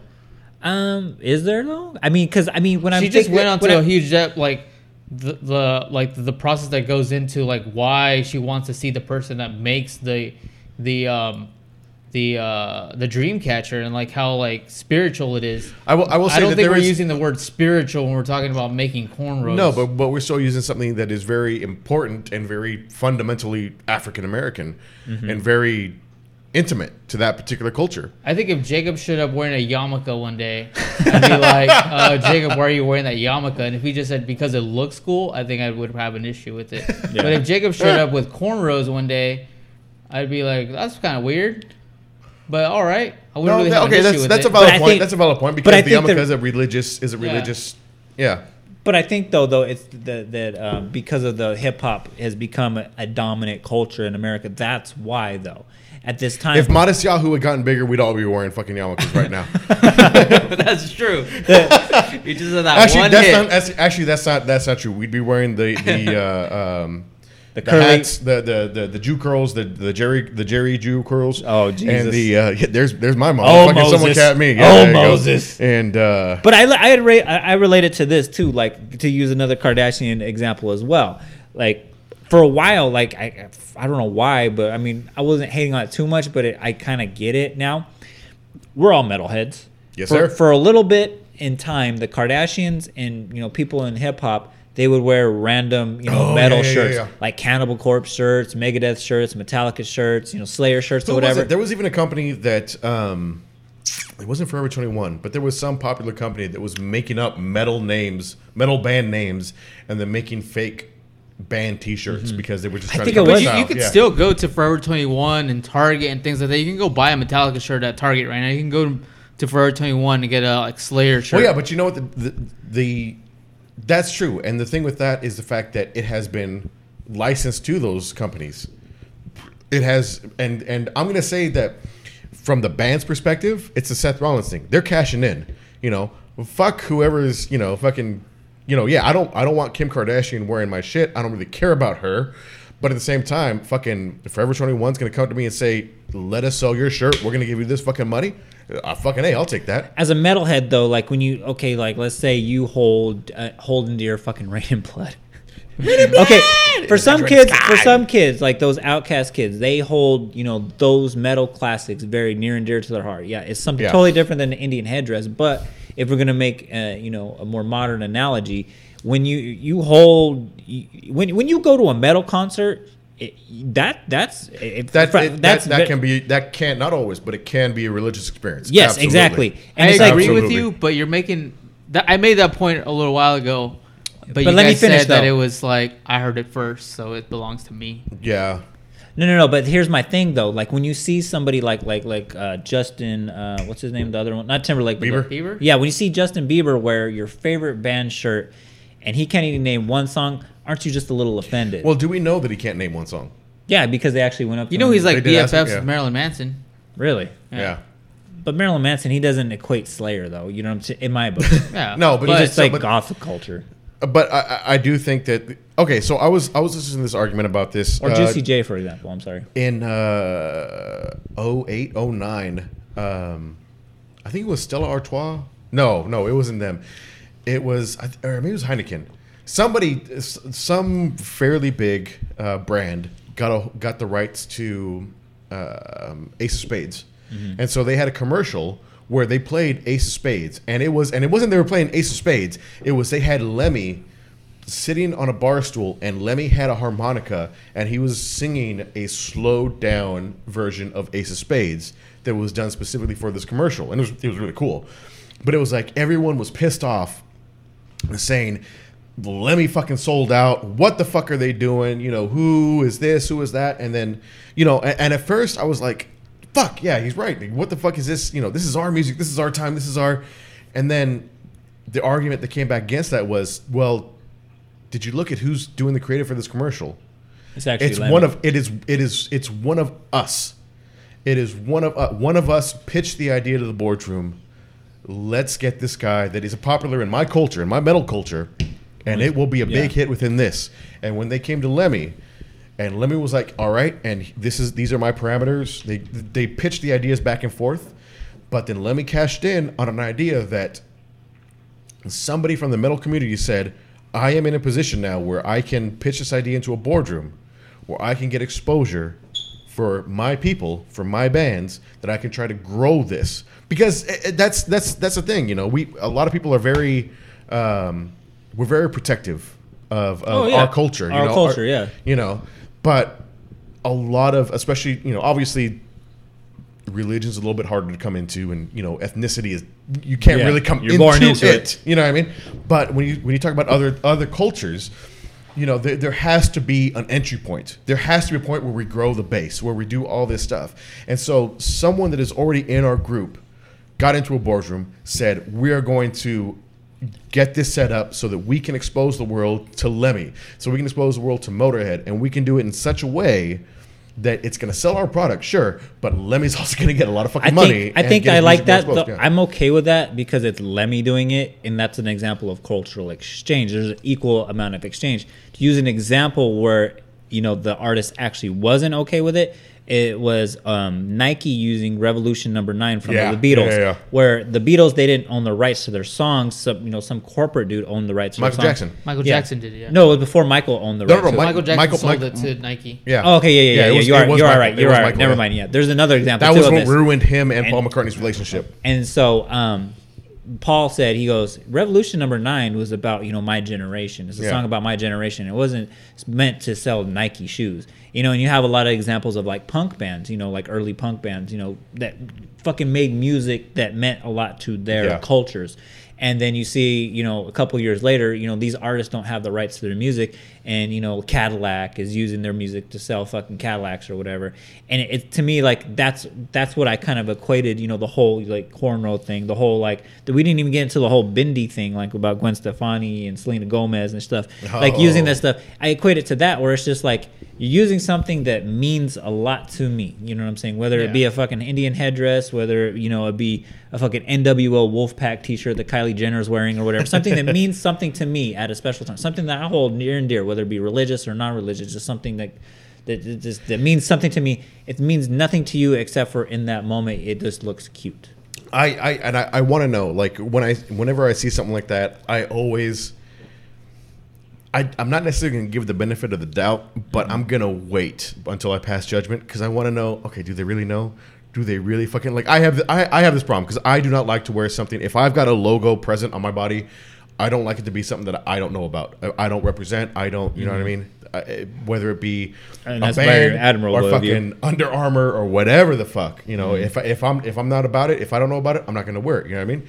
And um, if it's got if it's got nothing fucking uh, uh, like identifiable on it, I, I- I don't really give a fuck. You know what I mean? I, I might not give certain companies my money, but you know, I'm still not going to stress on it. You know, You're not going to advertise but for yeah, them. exactly, Yeah. exactly. I'm not going to advertise for someone that I don't know. Not deadyetapparel.com. EB Castillo, check out for 10% off. Anyway, Get a um, free yarmulke. um, but I, I do want to know like do people if someone's wearing a band shirt or if someone's wearing a certain thing you know i have been surprised by certain people and what certain people are into. And i know that i have surprised certain people as to what i am Oh, yeah. into. You know what i mean? Uh, today this morning uh, i was at a, a birthday brunch and it came up the fact that uh, I, I, I- I actually have a certification for a level one sommelier. And there was the kind of a thinking about it like i've told that before it's like some people are surprised by that because i don't necessarily come off as someone that would know anything about wine you know other than how to drink it They don't But, know you, then. yeah but yeah but and so when I think about like people wearing certain shirts, I always think about this uh, this thing I saw where it was Natalie Portman, and Natalie Portman took a, a bunch of pictures and she was wearing a shirt that just said Star Wars on it. And like someone on social media put up like, here's some other fucking dumb bitch that's just wearing fucking Star Wars because it's fashionable. I bet she doesn't know anything about the trilogies. just She doesn't know anything about whatever the fuck. She doesn't. Amidala. She doesn't know. You know, just some dumb bitch that thinks it looks cool. And then the next comment was, you you. Are you talking about the bitch that was in three of the movies? Like, Yeah, it goes back. It goes back to though So my, I- my so hold on. It goes back to my thing about you like where I said like at, at the beginning like you're like you're very self conscious like oh my god everything's fucking um fucking cultural appropriation according to all these articles. And then you click and see who the people that are making the comments on. They're making a comment on you know the you know the Indian beanie bead bindies the Indian beanie. bindies, the Harajuku girls, the Chola culture, the metal shirts, all these things, and it's this hipster fucking you know little white kid speaking on behalf of you know black people, Indian people, Native American people, you know, and and that's it's like the same thing. You know what? I just I just had a theory. I just got a theory. It's predominantly the hipster white people that are doing this. The reason why is they do not want other cultures, traditions, and uh, uh, aspects of other cultures to spread. Because if those things don't spread, it is just that much easier to gentrify the rest of the nation. That's it. That's got to be it. I just boom, mind blown. I just thought of that in the last thirty seconds. Holy fucking shit! Just blew it wide open. That's it. That's what it you go, baby. That's what it is. Speaking of cultural exchanges, uh, real quick, real quick. Art like Um, so, did you know that uh, t- today, yesterday, yesterday, um, do you know what the Aztec eagle is? Okay, the so golden eagle. the Aztec eagle is uh, an award given out by Mexico to foreigners, and it is the highest honor that the country of Mexico can give to a foreigner. And they have just bestowed bestowed the Aztec eagle on Jared Kushner. The fuck? Yep. Wow, that's random. because no it's because of his role excuse me because of his role in the negotiations of the USMCA the US Mexico Canada agreement that's supposed to replace NAFTA and so because of his role in that they gave him this fucking award and a lot of people in Mexico are pissed about it I'm pissed about it. I don't Now- even know all the details. now, mind it. you, the USMCA has been signed by all three countries. It has been signed by the presidents of all three countries, but it has not been approved. It still has to go through the U.S. Senate and House. It still has to go through the Mexican version, the, the Canadian version. Like, there's still a lot of fucking approvals. shit, it's man. still got it. Well, it, it replaces NAFTA, and NAFTA kind of need replacing for a few different reasons. Not all the ones that fucking Trump and whatnot says, but a few. But um, it still has to get. But Mexico has decided to uh, bestow Jared Kushner with the. Uh, that's some kiss ass shit right there, man. like, to be honest with you, like that's like some fucking bow down to me kind Yeah, of shit. I don't I don't like that fuck- bullshit. yeah. because and, and the problem. The problem that I have with this is the fact that they have said that it is for his role in negotiating a fucking deal that has not been ratified. They're gonna have egg It's- on their it's not- face if they it's- it's fucking not- doesn't go through. It's it's it has it has it has You think not, Mexico cares about having egg on their face? Mexico is like the worst government. If you think the United States government is fucked up, True. yeah they're yeah, like literally running around with egg on their face Yeah. all day long. but I, I it's just it, it, it's it's amazing to me that, that you know like you said that, that we we exchange culture we we export culture Yeah. but there is still a responsibility from other countries as to what do they they import in exactly and Mm-hmm. That's that shocked the shit out of me that again, if it goes through, if it gets signed, if it ends up being, and and the USMCA does have the possibility of being a huge success. It, it really and truly does. I doubt it, but it has a chance. Um, but it's still not ratified, and we still haven't seen the full effects of it. And they still decided we're going to give Jared Kushner this fucking award, this honor. it, yeah. So that is the uh, that is the cultural exchange.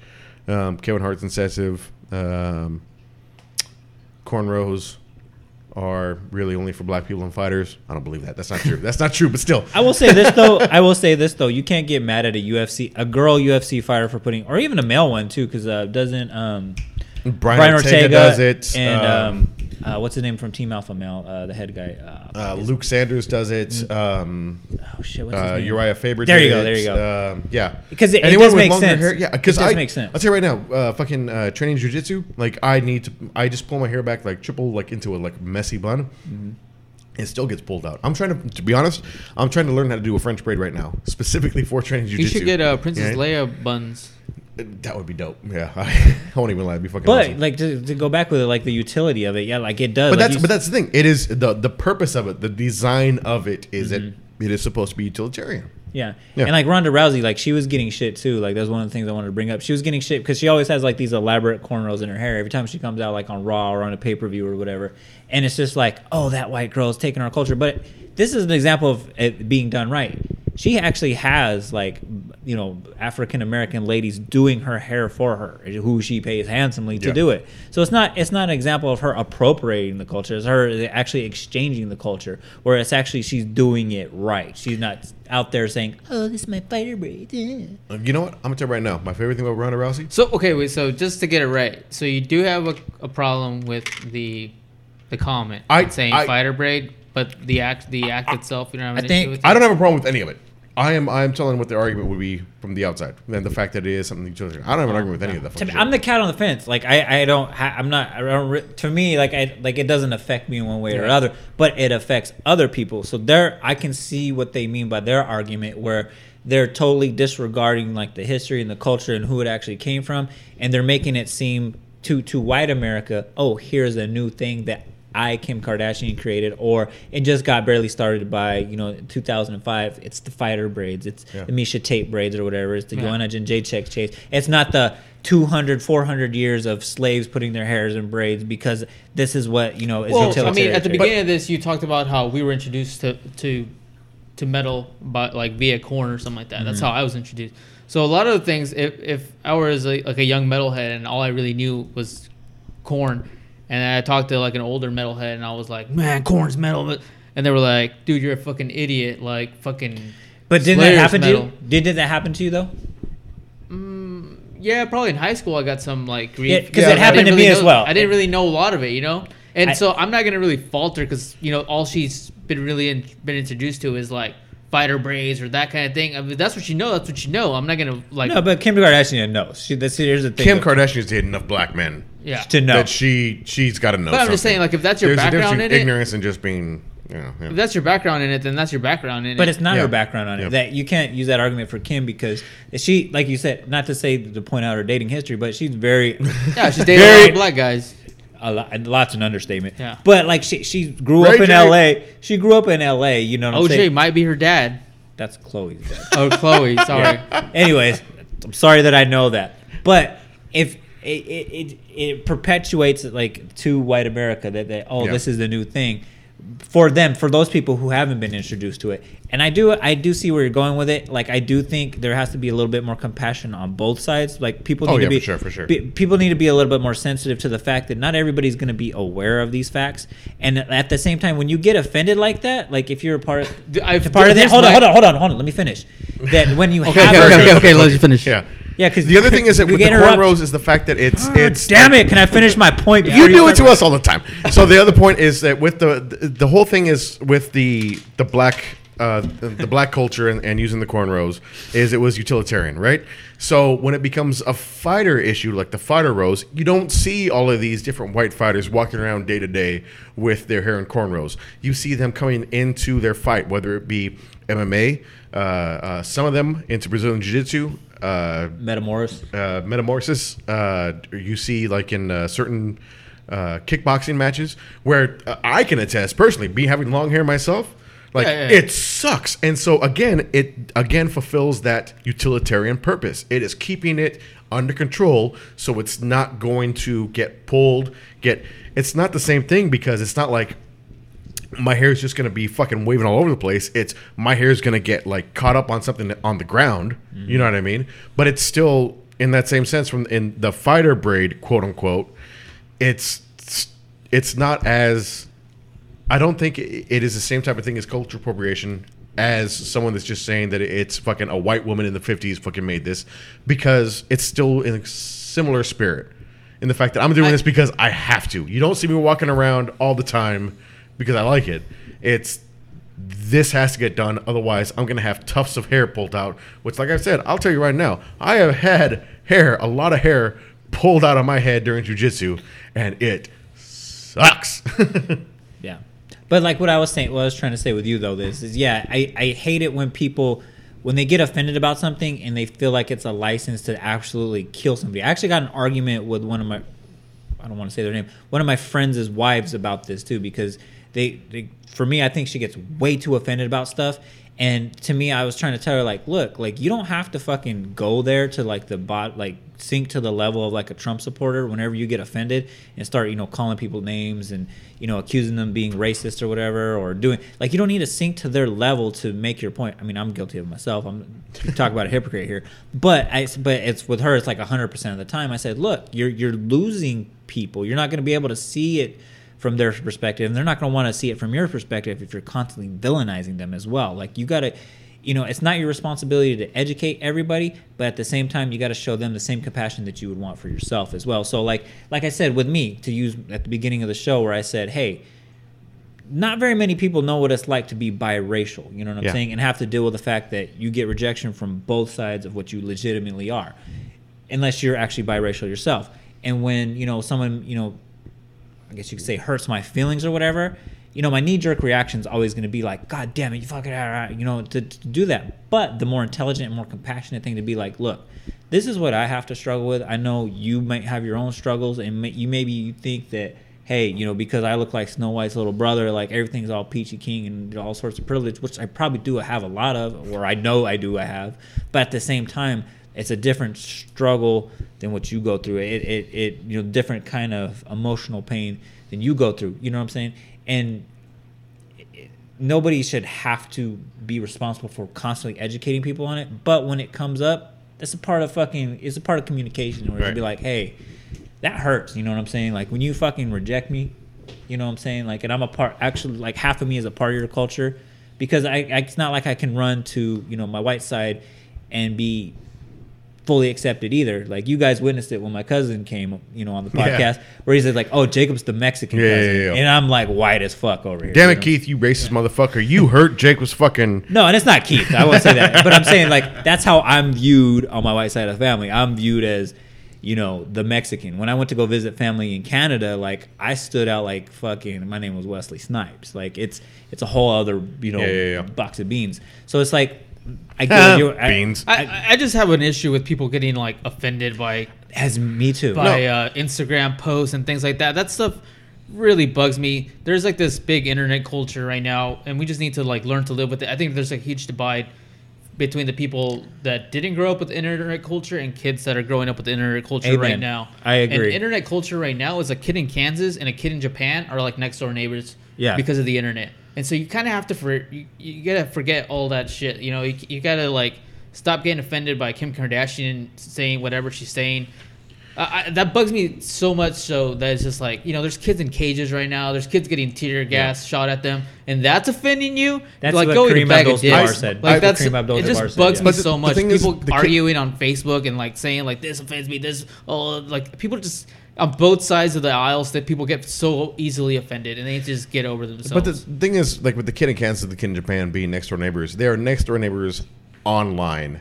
And when that computer turns off, they each go to their respective homes. They are each, they are surrounded by the influential people are their parents. The influential people are their neighbors and their friends. Like still the people that are physically around them.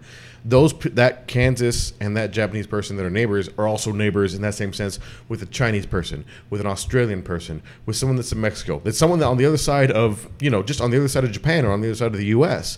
And so there's not one individual. Um, influence that's as strong online as there is with the immediate culture around those people. So there's still there is still that point where they're looking at the world through the lens of what is immediately around them, of what their family history is, of what their town history is, of what their mm-hmm.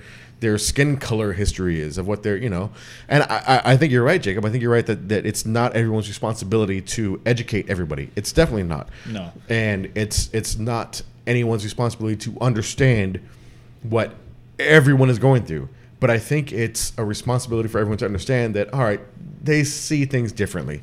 They see things from their certain viewpoint. You know what I mean? We don't want to go through just the. Uh, it is ignorant and dumb just to say, well, if he had just stopped, put his hands up, and absolutely listened to everything, he wouldn't have been shot by the police Yeah. like that's that's not like okay in several cases yes that is how that works but that's not culturally what that person is taught that is not the day-to-day life that is actively uh, influencing that one very extreme Decision. situation. You know what I mean? And that could be something where you know a person dealing with the police. That could be um, just some guys getting in an argument with someone from a completely different country online. That could be fucking cornrows. That is this is an anomaly. This is this is I have my world. This is the way that I see things. And holy fucking shit, someone just barely outside is doing something that does not compute. And so we, we have to understand that okay they, they don't necessarily get it. They don't understand. We don't get it. We don't understand. But there's there is there is a, a, a, a miscommunication not a miscommunication. There is a Failure to understand. yeah failure side. to understand. There's Yeah. there, there's a mutual ignorance. And there's nothing there's nothing wrong with that. There is nothing wrong with us not knowing what's going on with other people in other cultures whether it be ethnic religious uh, you know fucking musical whatever. And there's nothing wrong with other people not understanding ours the problem becomes when we believe that our answers are the Only. not even just only answers. Not even just only answers. When we believe that our answers are the easy answers. When we believe they could have done all these things, but you know what? If they had just done this, I, you know, I've been pulled over how many times? I just sat there and I was okay, you know? I just did this, I just did that, and everything worked out fine. It's not just the fact that, that we think that it's the our answer is the only answer. It's that we think that our answer is the easy answer, the reasonable answer, the logical answer, the whatever, you know, and that's that's taken away from other people's experience. And we don't have to know those people's experience. We just have to understand that it's different from ours. You said one thing too when you were talking about Big Brother. That one episode of Big Brother where you know. I love Big Brother. I talked about it in a few episodes, so Yeah, I'll let you say it again if you want. But like, it was, where was the guy, the the small person where he says, "Hey, the M word, you know, hurts me." And you know, Oh, yeah, yeah, The yeah, black yeah. lady got you know offended because he said the N word in passing or something. Oh, Yeah, he, he was trying to he was trying to make an example. Yeah. Yeah, yeah, yeah. And this is like it, to me, like that's the same thing too. Like you you can't just get offended and then shut down. You know what I'm saying? Because there's a whole other perspective. Like Yeah. you, it doesn't give you license to say, "Oh, you're just a midget." You know what I'm saying? Where Yeah. you're like you're being equally as fucking offensive. You know what I'm Yeah. saying? And that's Is the, it equally? Because you just said it, but I would like you to, to say the N word now. I, I I thought the exact same fucking thing. Is Art. it the same? I thought the exact same fucking thing. I've never actually. heard you say the N word on this podcast, and you never will.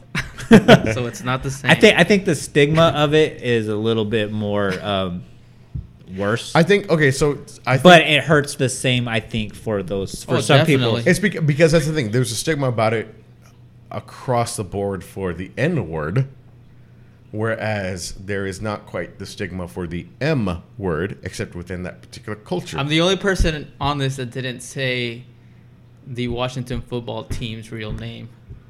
I referred to it as the Washington football team. oh, you're right. I think you're right. Yeah, yeah. Yeah. So, Huh. just saying. Art, you're a better. Do you know where that, that term came from too?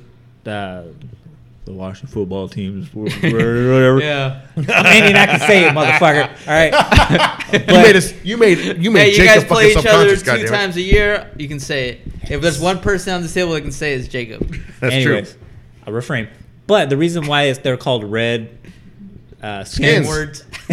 red N-words. R- The reason why they're call it the because reason- the reason why they called RSs. yeah, RS is is because not because of like the tone of the skin, which you know, which logically, which you would think that's why or whatever. Yeah. But no, it's because I guess um, during that time period where that you know term became popular, um, I guess like white generals and lieutenants or whatever.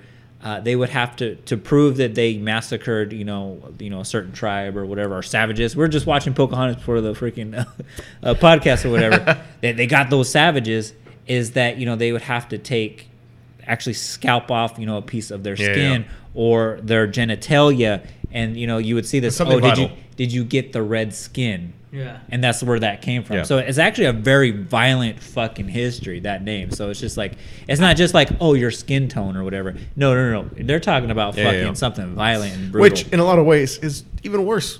yeah, I know. It like makes me think like, God dang, they really do need to change that name. Like, Yeah. I have no problem with you, you calling them like the the Washington Indians or whatever because you don't name a football team after something that is horrible unless it's like the Green Bay Packers. They should have changed it to the Washington Warriors long time ago. Even You the Warriors kept kind of logo sound a little fucking like iffy to me. Just call them like the Indians or natives or something. Something. I I- mean, it might the not- natives. You, do you think the natives sound better than the Warriors? because the Warriors implies that like it's savages or whatever. You know what I'm saying? that If- every single member is a yeah is a warrior get or that. whatever. Okay, and it's just Yeah, like, yeah, yeah, yeah. that that's kind of fucked up. You know what I'm saying? You're you're, you're kind of implementing like that savage savagery or whatever.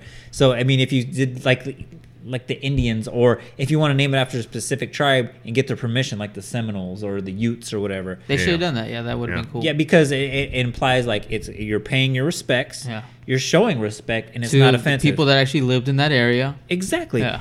And it's you're you're you're you're not gonna like I said you're not gonna name a football team after something that's that's bad. Like I said, unless it's like the meat Packers because that's what the Packers were named after. Like that's stupid. Like that's there's nothing Yeah. cool about that. Like Lions, Tigers, Bears, Bengals. You know what I'm saying? That's all like that. That sounds like like you know that's a, that's a positive thing to be to get behind or whatever. A, a redskin? That that just sounds that just sounds horrible. Like I don't want to be a bloody nutsack. The Like, other that's thing about that is the fact that you know I hear a lot of a lot of the arguments. Is, well, it's always been like that. That's tradition. That's all this. That's you know we've always done this since you know however long ago. And my What first is thought, with Washington teams? Because remember the Washington Bullets? yeah, Yeah. My, my my first thought is, well, how many other traditions predate this particular tradition? Like, uh, you know, like Native Americans and particular tribes, and like you know to say that this is tradition in and of itself is not necessarily, especially in football, Yeah. is not necessarily the best argument. The second one is that argument is very much so the oh he grew up in a different time. Like oh eh, this was okay when he was a child. You know oh well you know what he's not a child anymore. Like he fucking learned. Like Paula Deen went through all this time at the Food Network before she said what she said about the little the little black kid that was in a little tuxedo. You know what I mean? Like there is there was a chance to learn, you know, and they were they are in a position to learn that. If they had been on an island segregated somewhere else, I'm all right. I just had to burp. if they I offered art. um if they had been segregated completely, if they were unaware, if somehow they were, you know, not privy to certain education over the last 50 years or whatever the fuck, okay, then maybe, maybe what they grew up with works, you know, because that's all they know. But no, no, no, no, something like a, a, an NFL organization and the fans of an NFL team, a billion dollar fucking machine that's fucking rolling on year after year. Like no, to, that's that's they've had they've had access to education. I am willing to I'm willing to give them the benefit of the doubt in the 50s, in the 60s, and say that you know what that was just times because that what that that was just the times. but you know what Snapshot time. that I'm doesn't surprised that fucking past the 90s, dude. apply anymore because that is not the times 20 anymore. years You know. too late. I'll say this too, like in our in our lifetime, um, and I'll make another like elementary school reference. Like it was okay to call like another person, you know. Uh, yeah. Yeah. yeah, or you know what I'm saying. Like I remember like being out like on the on the schoolyard and like kids would call each other like, oh, don't be a, I remember the first time I heard another kid call each other gay. I thought it was the funniest thing ever, dude. I, I thought that kid was like Chris Rock, dude. I was like, that kid just called you gay. That's Yeah. the funniest But, thing you- I ever but, heard. but that was But then we get also your first educated. Yeah. exposure to it. we get yeah. educated and you're like, oh, that's not cool to do. You yeah, know what of I'm saying? course, yeah. And I remember even like managers that I would have at McDonald's, like you know the actual lady that ran the place, like, oh man, don't don't run around and being like a little like shit you know, Yeah, yeah, yeah, yeah, yeah. about it, you know, like talking to somebody. Don't be a small bundle of sticks. Yeah, like don't, and it's just like you think at the time you're like, oh okay, yeah, and she was a, a black lady too at, at that, and so it's just like you- you're just kind of like you just kind of roll with it, not thinking about it. Then you think back at it, and you're like, wow, that was fucked up, you know, for someone to say that, you know, to someone, you know what I'm saying? And it's just like, what if that person, you know, was a homosexual and you know they lived the rest of their? I remember her saying that, you know, and what if that person is was a homosexual and you know they have to live the rest of their life with that stigma of like, oh, they just call me faggot, like You know what? That's that's horrible. It's just Yeah. like that that that the whole midget thing and the N word thing, where it's just like, fuck, it hurts me, and but the stigma at the time wasn't as intense as it is now. I was listening to uh, a, uh, uh, Unhappy Hour with Matt Belassai, and I don't remember who the guest was, but he had a, he has a guest every a guest complainer every episode, and one of the recent guests was a very successful uh, uh, gay comedian, right? And he's talking about one, his formative years. You know, when he really like he saw um, Eddie Murphy Raw, and like it was his like when he was a child like this was it. This was the pinnacle of comedy.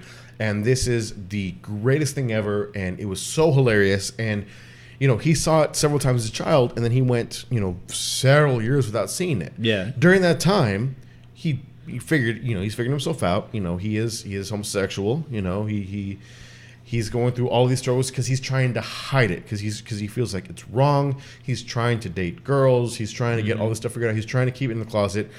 And then i bel i think i think he said that while he was in college and he's starting to explore uh, stand-up comedy it was like oh you know what? I'm gonna go back. This is youtube. Youtube is a thing now you know 04 05 whatever. I am gonna go back and i'm gonna watch raw and the first like 10 15 minutes of raw is just gay bashing. You know, and he did not that? realize he didn't realize at the time. But now here he is you know talking about how it's it's it's subhuman and it's something to be ashamed of and it's something you have to hide. And he's like this is something that was so formative to me as a person as a comedian and now he's realizing because of the shame that he held for so long that well motherfuck this was formative to me on a subconscious level that I didn't even fucking realize. It, it, it, it inbred a certain amount of shame and fear inside of me, and I didn't even fucking realize it. And it's something that was perfectly fine at the times. Do you know what the irony of it is? Huh. It's an open secret, and you know, remember a couple years ago, he actually got busted for it. Yeah. Eddie Murphy is a bisexual man. Yeah. And What? that- I didn't know that. He Yeah. is. He is bisexual. Yeah, Um, they Scary talked about that, yeah. Spice, uh, who he had a long relationship with, she talks about it recently. Um, Charlie Murphy talked about it. A lot of comedians at the comedy store, Yeah. a lot of the, they talk about it. Like, yeah, he he sometimes he likes the company of other men, and you know he recently he or not recently, but you know. Back in the '90s, he got busted, you know, for picking up transsexuals or whatever. He tried to hide it, of course, saying, "Oh, I was just trying. I'll be a nice person, you know, and give him right or whatever." But he, but it's pretty much an open Yeah, yeah. secret now that Donkey yeah, from Shrek. yep. he's, he's bisexual. Which I'm I don't give a fuck whose dick he sucks, Yeah. but it's just like you look back on Raw.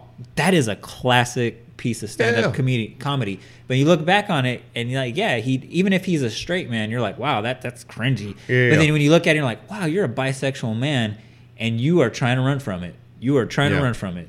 Yeah, But- I have a I have a lesbian friend who I won't say her name, but you know her. Yeah. And I remember she told me like she kind of went through something like really similar where she was like, um, she was like dating dudes and things like that, and like she just wasn't into it, Mm-hmm. and, and like, and a lot of it be, was because of that because it was like. Uh, like South Park was really popular at the time, and like that was like the thing, and and then like that was, it was so easy just to call someone like oh like calling someone gay or something like that. It was just so negative that she was like so afraid around Right. that, especially like being like our age group when South Park was like so big. Like you, you could not be like a gay or lesbian person in high school or something. Like I, I can't imagine going through something like that, like being so bottled up or something like that. Yeah. And there's and there's a lot of people that you know to this day that are very uh, bottled up that that are very like in their own circles that are don't understand that there was more out there than what they realize. You know, and, and the things that influence them, like the first ten or fifteen minutes of Raw.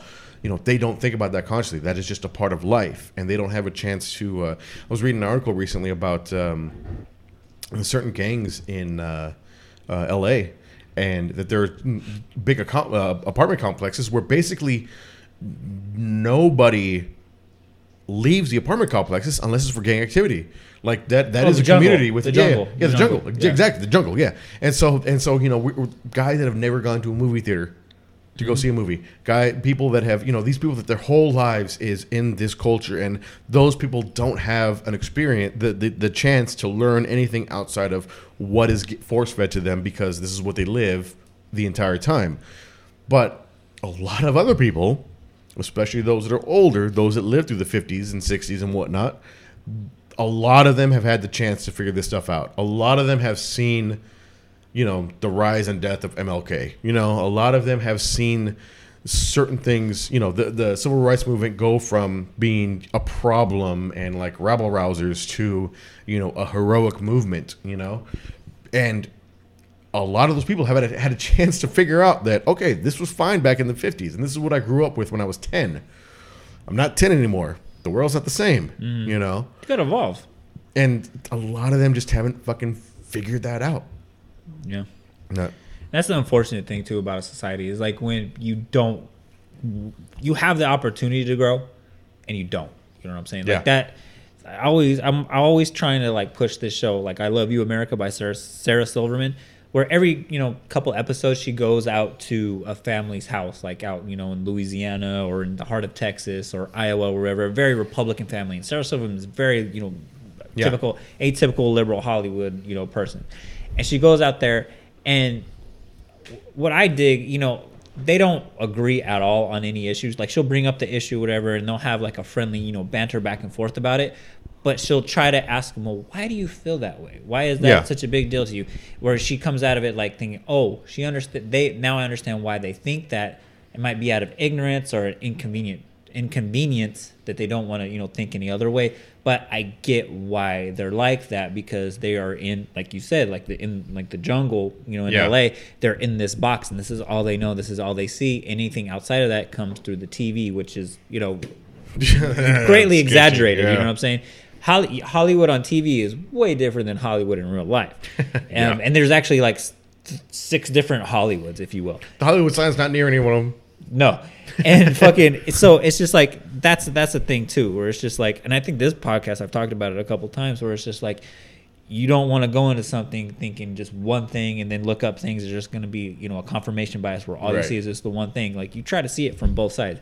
Like the whole topic like it's, i was trying to find like okay what's an example of cultural appropriation and what's an example of something that's considered or Exchange. you know that it's exchange that's really exchange but people are calling it cultural appropriation. You know that you you, you try to you know filter that Yeah. out you know what i'm saying and a lot of people don't do that and that's on both sides Yeah. both sides That's are guilty everywhere, of it because like you said art like some people get just way too offended about stuff that and this that was the whole purpose of Kareem Abdul-Jabbar's article is like you guys are getting way too offended by this and then there's kids in cages you Yeah. know what i'm saying Yeah. there's bigger issues in this world than cornrows and fucking headdresses and stuff I, I will say that coming back to that, like there is there is a certain point, like uh, in jujitsu, like I'm just I'm just a lowly blue belt, but I have something to teach white belts, and so like there are certain techniques that we'll do, and I have to teach them the basic mechanics. All right, you're just gonna put your your uh, shin here, you're gonna put your other foot here, you're gonna grab these cuffs, and here's the motion. Okay, And then once they once they figure that out, then it's like okay, so you put your shin here, but really you want your shin positioned this way, and you want your foot yeah on my leg, but you're really looking for the lower part. And once they get the basic technique, then you can start nitpicking and getting at all the little details. And that's a lot of like I, uh, uh, what Kareem Abdul-Jabbar uh, his thing is saying is there's still a lot of basic stuff we got to figure out. Like there's definitely nitpicking to be done. You know what I mean? But we have gotten we haven't gotten past all of the major points. We've mm. gotten through we can start doing some nitpicking, you know, as as a culture, as a society, but we we haven't gotten past the the whole, the major portions of the techniques. What I do love about his article as well, and I probably should wrap this show up. Yeah. but what I do love about his article is he goes, "We got you got to also look at the positives that our culture has done, and by our culture I mean you know the African American culture. He goes, we have become, we're starting to become the dominant culture. He goes, that's that's a very good accomplishment in itself, right there. We have to we have to look at the positives on that. And he goes, what would we rather have be out there? The old culture where you know you have segregation, and you know people can't drink at the same water water fountain, can't use the same you know bathroom facilities, or would we rather be nitpicking about cornrows and you know Yeah. things like that? Would we rather what, what which which world would you rather live in? And he goes, Yeah. I'd rather live in the one that we're progressing towards. Yeah, you know. So I don't know. You got anything, Art? Um, no, not really. All right. So with that said, everybody. I mean, Uh, I, I feel like I feel like there's like this is a conversation that There's a we lot can go more. on There's for lot more, hours and hours. Because I mean, I guess I agree with him. Like, yes, I think that we're making progress, but at the same time, um, let's not confuse progress for like success. Like, we're not people. People getting offended, and and the fact that you know like um, that that's still a thing and like whether it was black culture or like hispanic culture or whatever it is, uh, does it does it matter would that be a success if this was like hispanic culture was a dominant culture in in the united states would that be a success or would that be like not progress or would or would we be at a point where uh, like Asian culture is the main culture in the United States. Would that be progress, or would that not be progress? I hear what you're saying, but I think for what I think he's talking about is like when an oppressed culture becomes one of the more dominant cultures. So any culture that's oppressed. Well, like the most oppressed culture, like African Americans, uh, have been the most oppressed. I mean, He's Native speechless. Amer- That's the how Native that's how Americans oppressed. or I was gonna say Native Americans might be a little bit more oppressed, like in yeah, I long mean, term. I mean, Native American culture is probably that's like That one would be a that's Whole nother- genocide. that would that would be Hate that, mail is Jacob Pixton. that would be a prog. To me, that would be a big progress as well. Yeah. It's like Native. I, I just I agree, I get what he's saying. I don't hundred percent agree. Like I, I I I get what he's saying. I don't know if I hundred percent agree with what he's saying because I, I don't I don't view as like one culture being the dominant culture as No. progress. But but with hip hop culture though, it's not just black culture. Like what his po- I think I'm just not talking or articulating it correctly. where he's saying, you know, hip our culture is starting to become the dominant culture, which is spilling out to being where everybody is on an equal playing field. We're all races. Where you got let, let's just break down hip hop culture real quick. Like you know, you got the Jabbawockeez who they're Asian, and that's a part of hip hop culture. You got let's use Little Rob, for example. Okay, like you got Latinos who are welcome in that culture. You got okay, every after Eminem, white people are very welcome in the culture. You know, it's a culture that is a more welcoming culture. I don't know about oppo- all that. I don't. I think there are exceptions, but I don't think. No, it's not hundred percent, but it's more it's more accepting than the previous culture that was before. Correct? Where we, me and R are saying, if you like if you like metal music, you're you're that's a white thing to like. I still think that people that like Insane Clown Posse go like that's a white person. Well, no, because like- the metal the metal community wasn't the one that was kicking people out. It was other Hispanics or other black people saying you can't like metal. That's a fucking white person. Yeah. So it's not the culture kicking them out. It's the cultures that are on the out that are saying you can't go over there.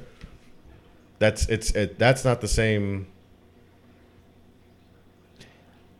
That's not the same thing. It's maybe it's not, yeah. maybe not though because I mean when you look at some of those bands though like you know the, the popular bands at Yeah. the time or whatever like I said Ark said we can keep going forever and ever about Yeah, this yeah. but to me the way I saw it back in the 80s you know when my uncle was riding around in a fucking Jeep Wrangler fucking bumping Whitesnake and shit like mm-hmm. you didn't see a fucking Mexican band metal band doing it and it's not because Mexicans weren't trying to get into it. There was a lot of Mexican Yeah. bands that were trying to make it on the Hollywood. Uh, trust me, I, I did a whole fucking research paper on it.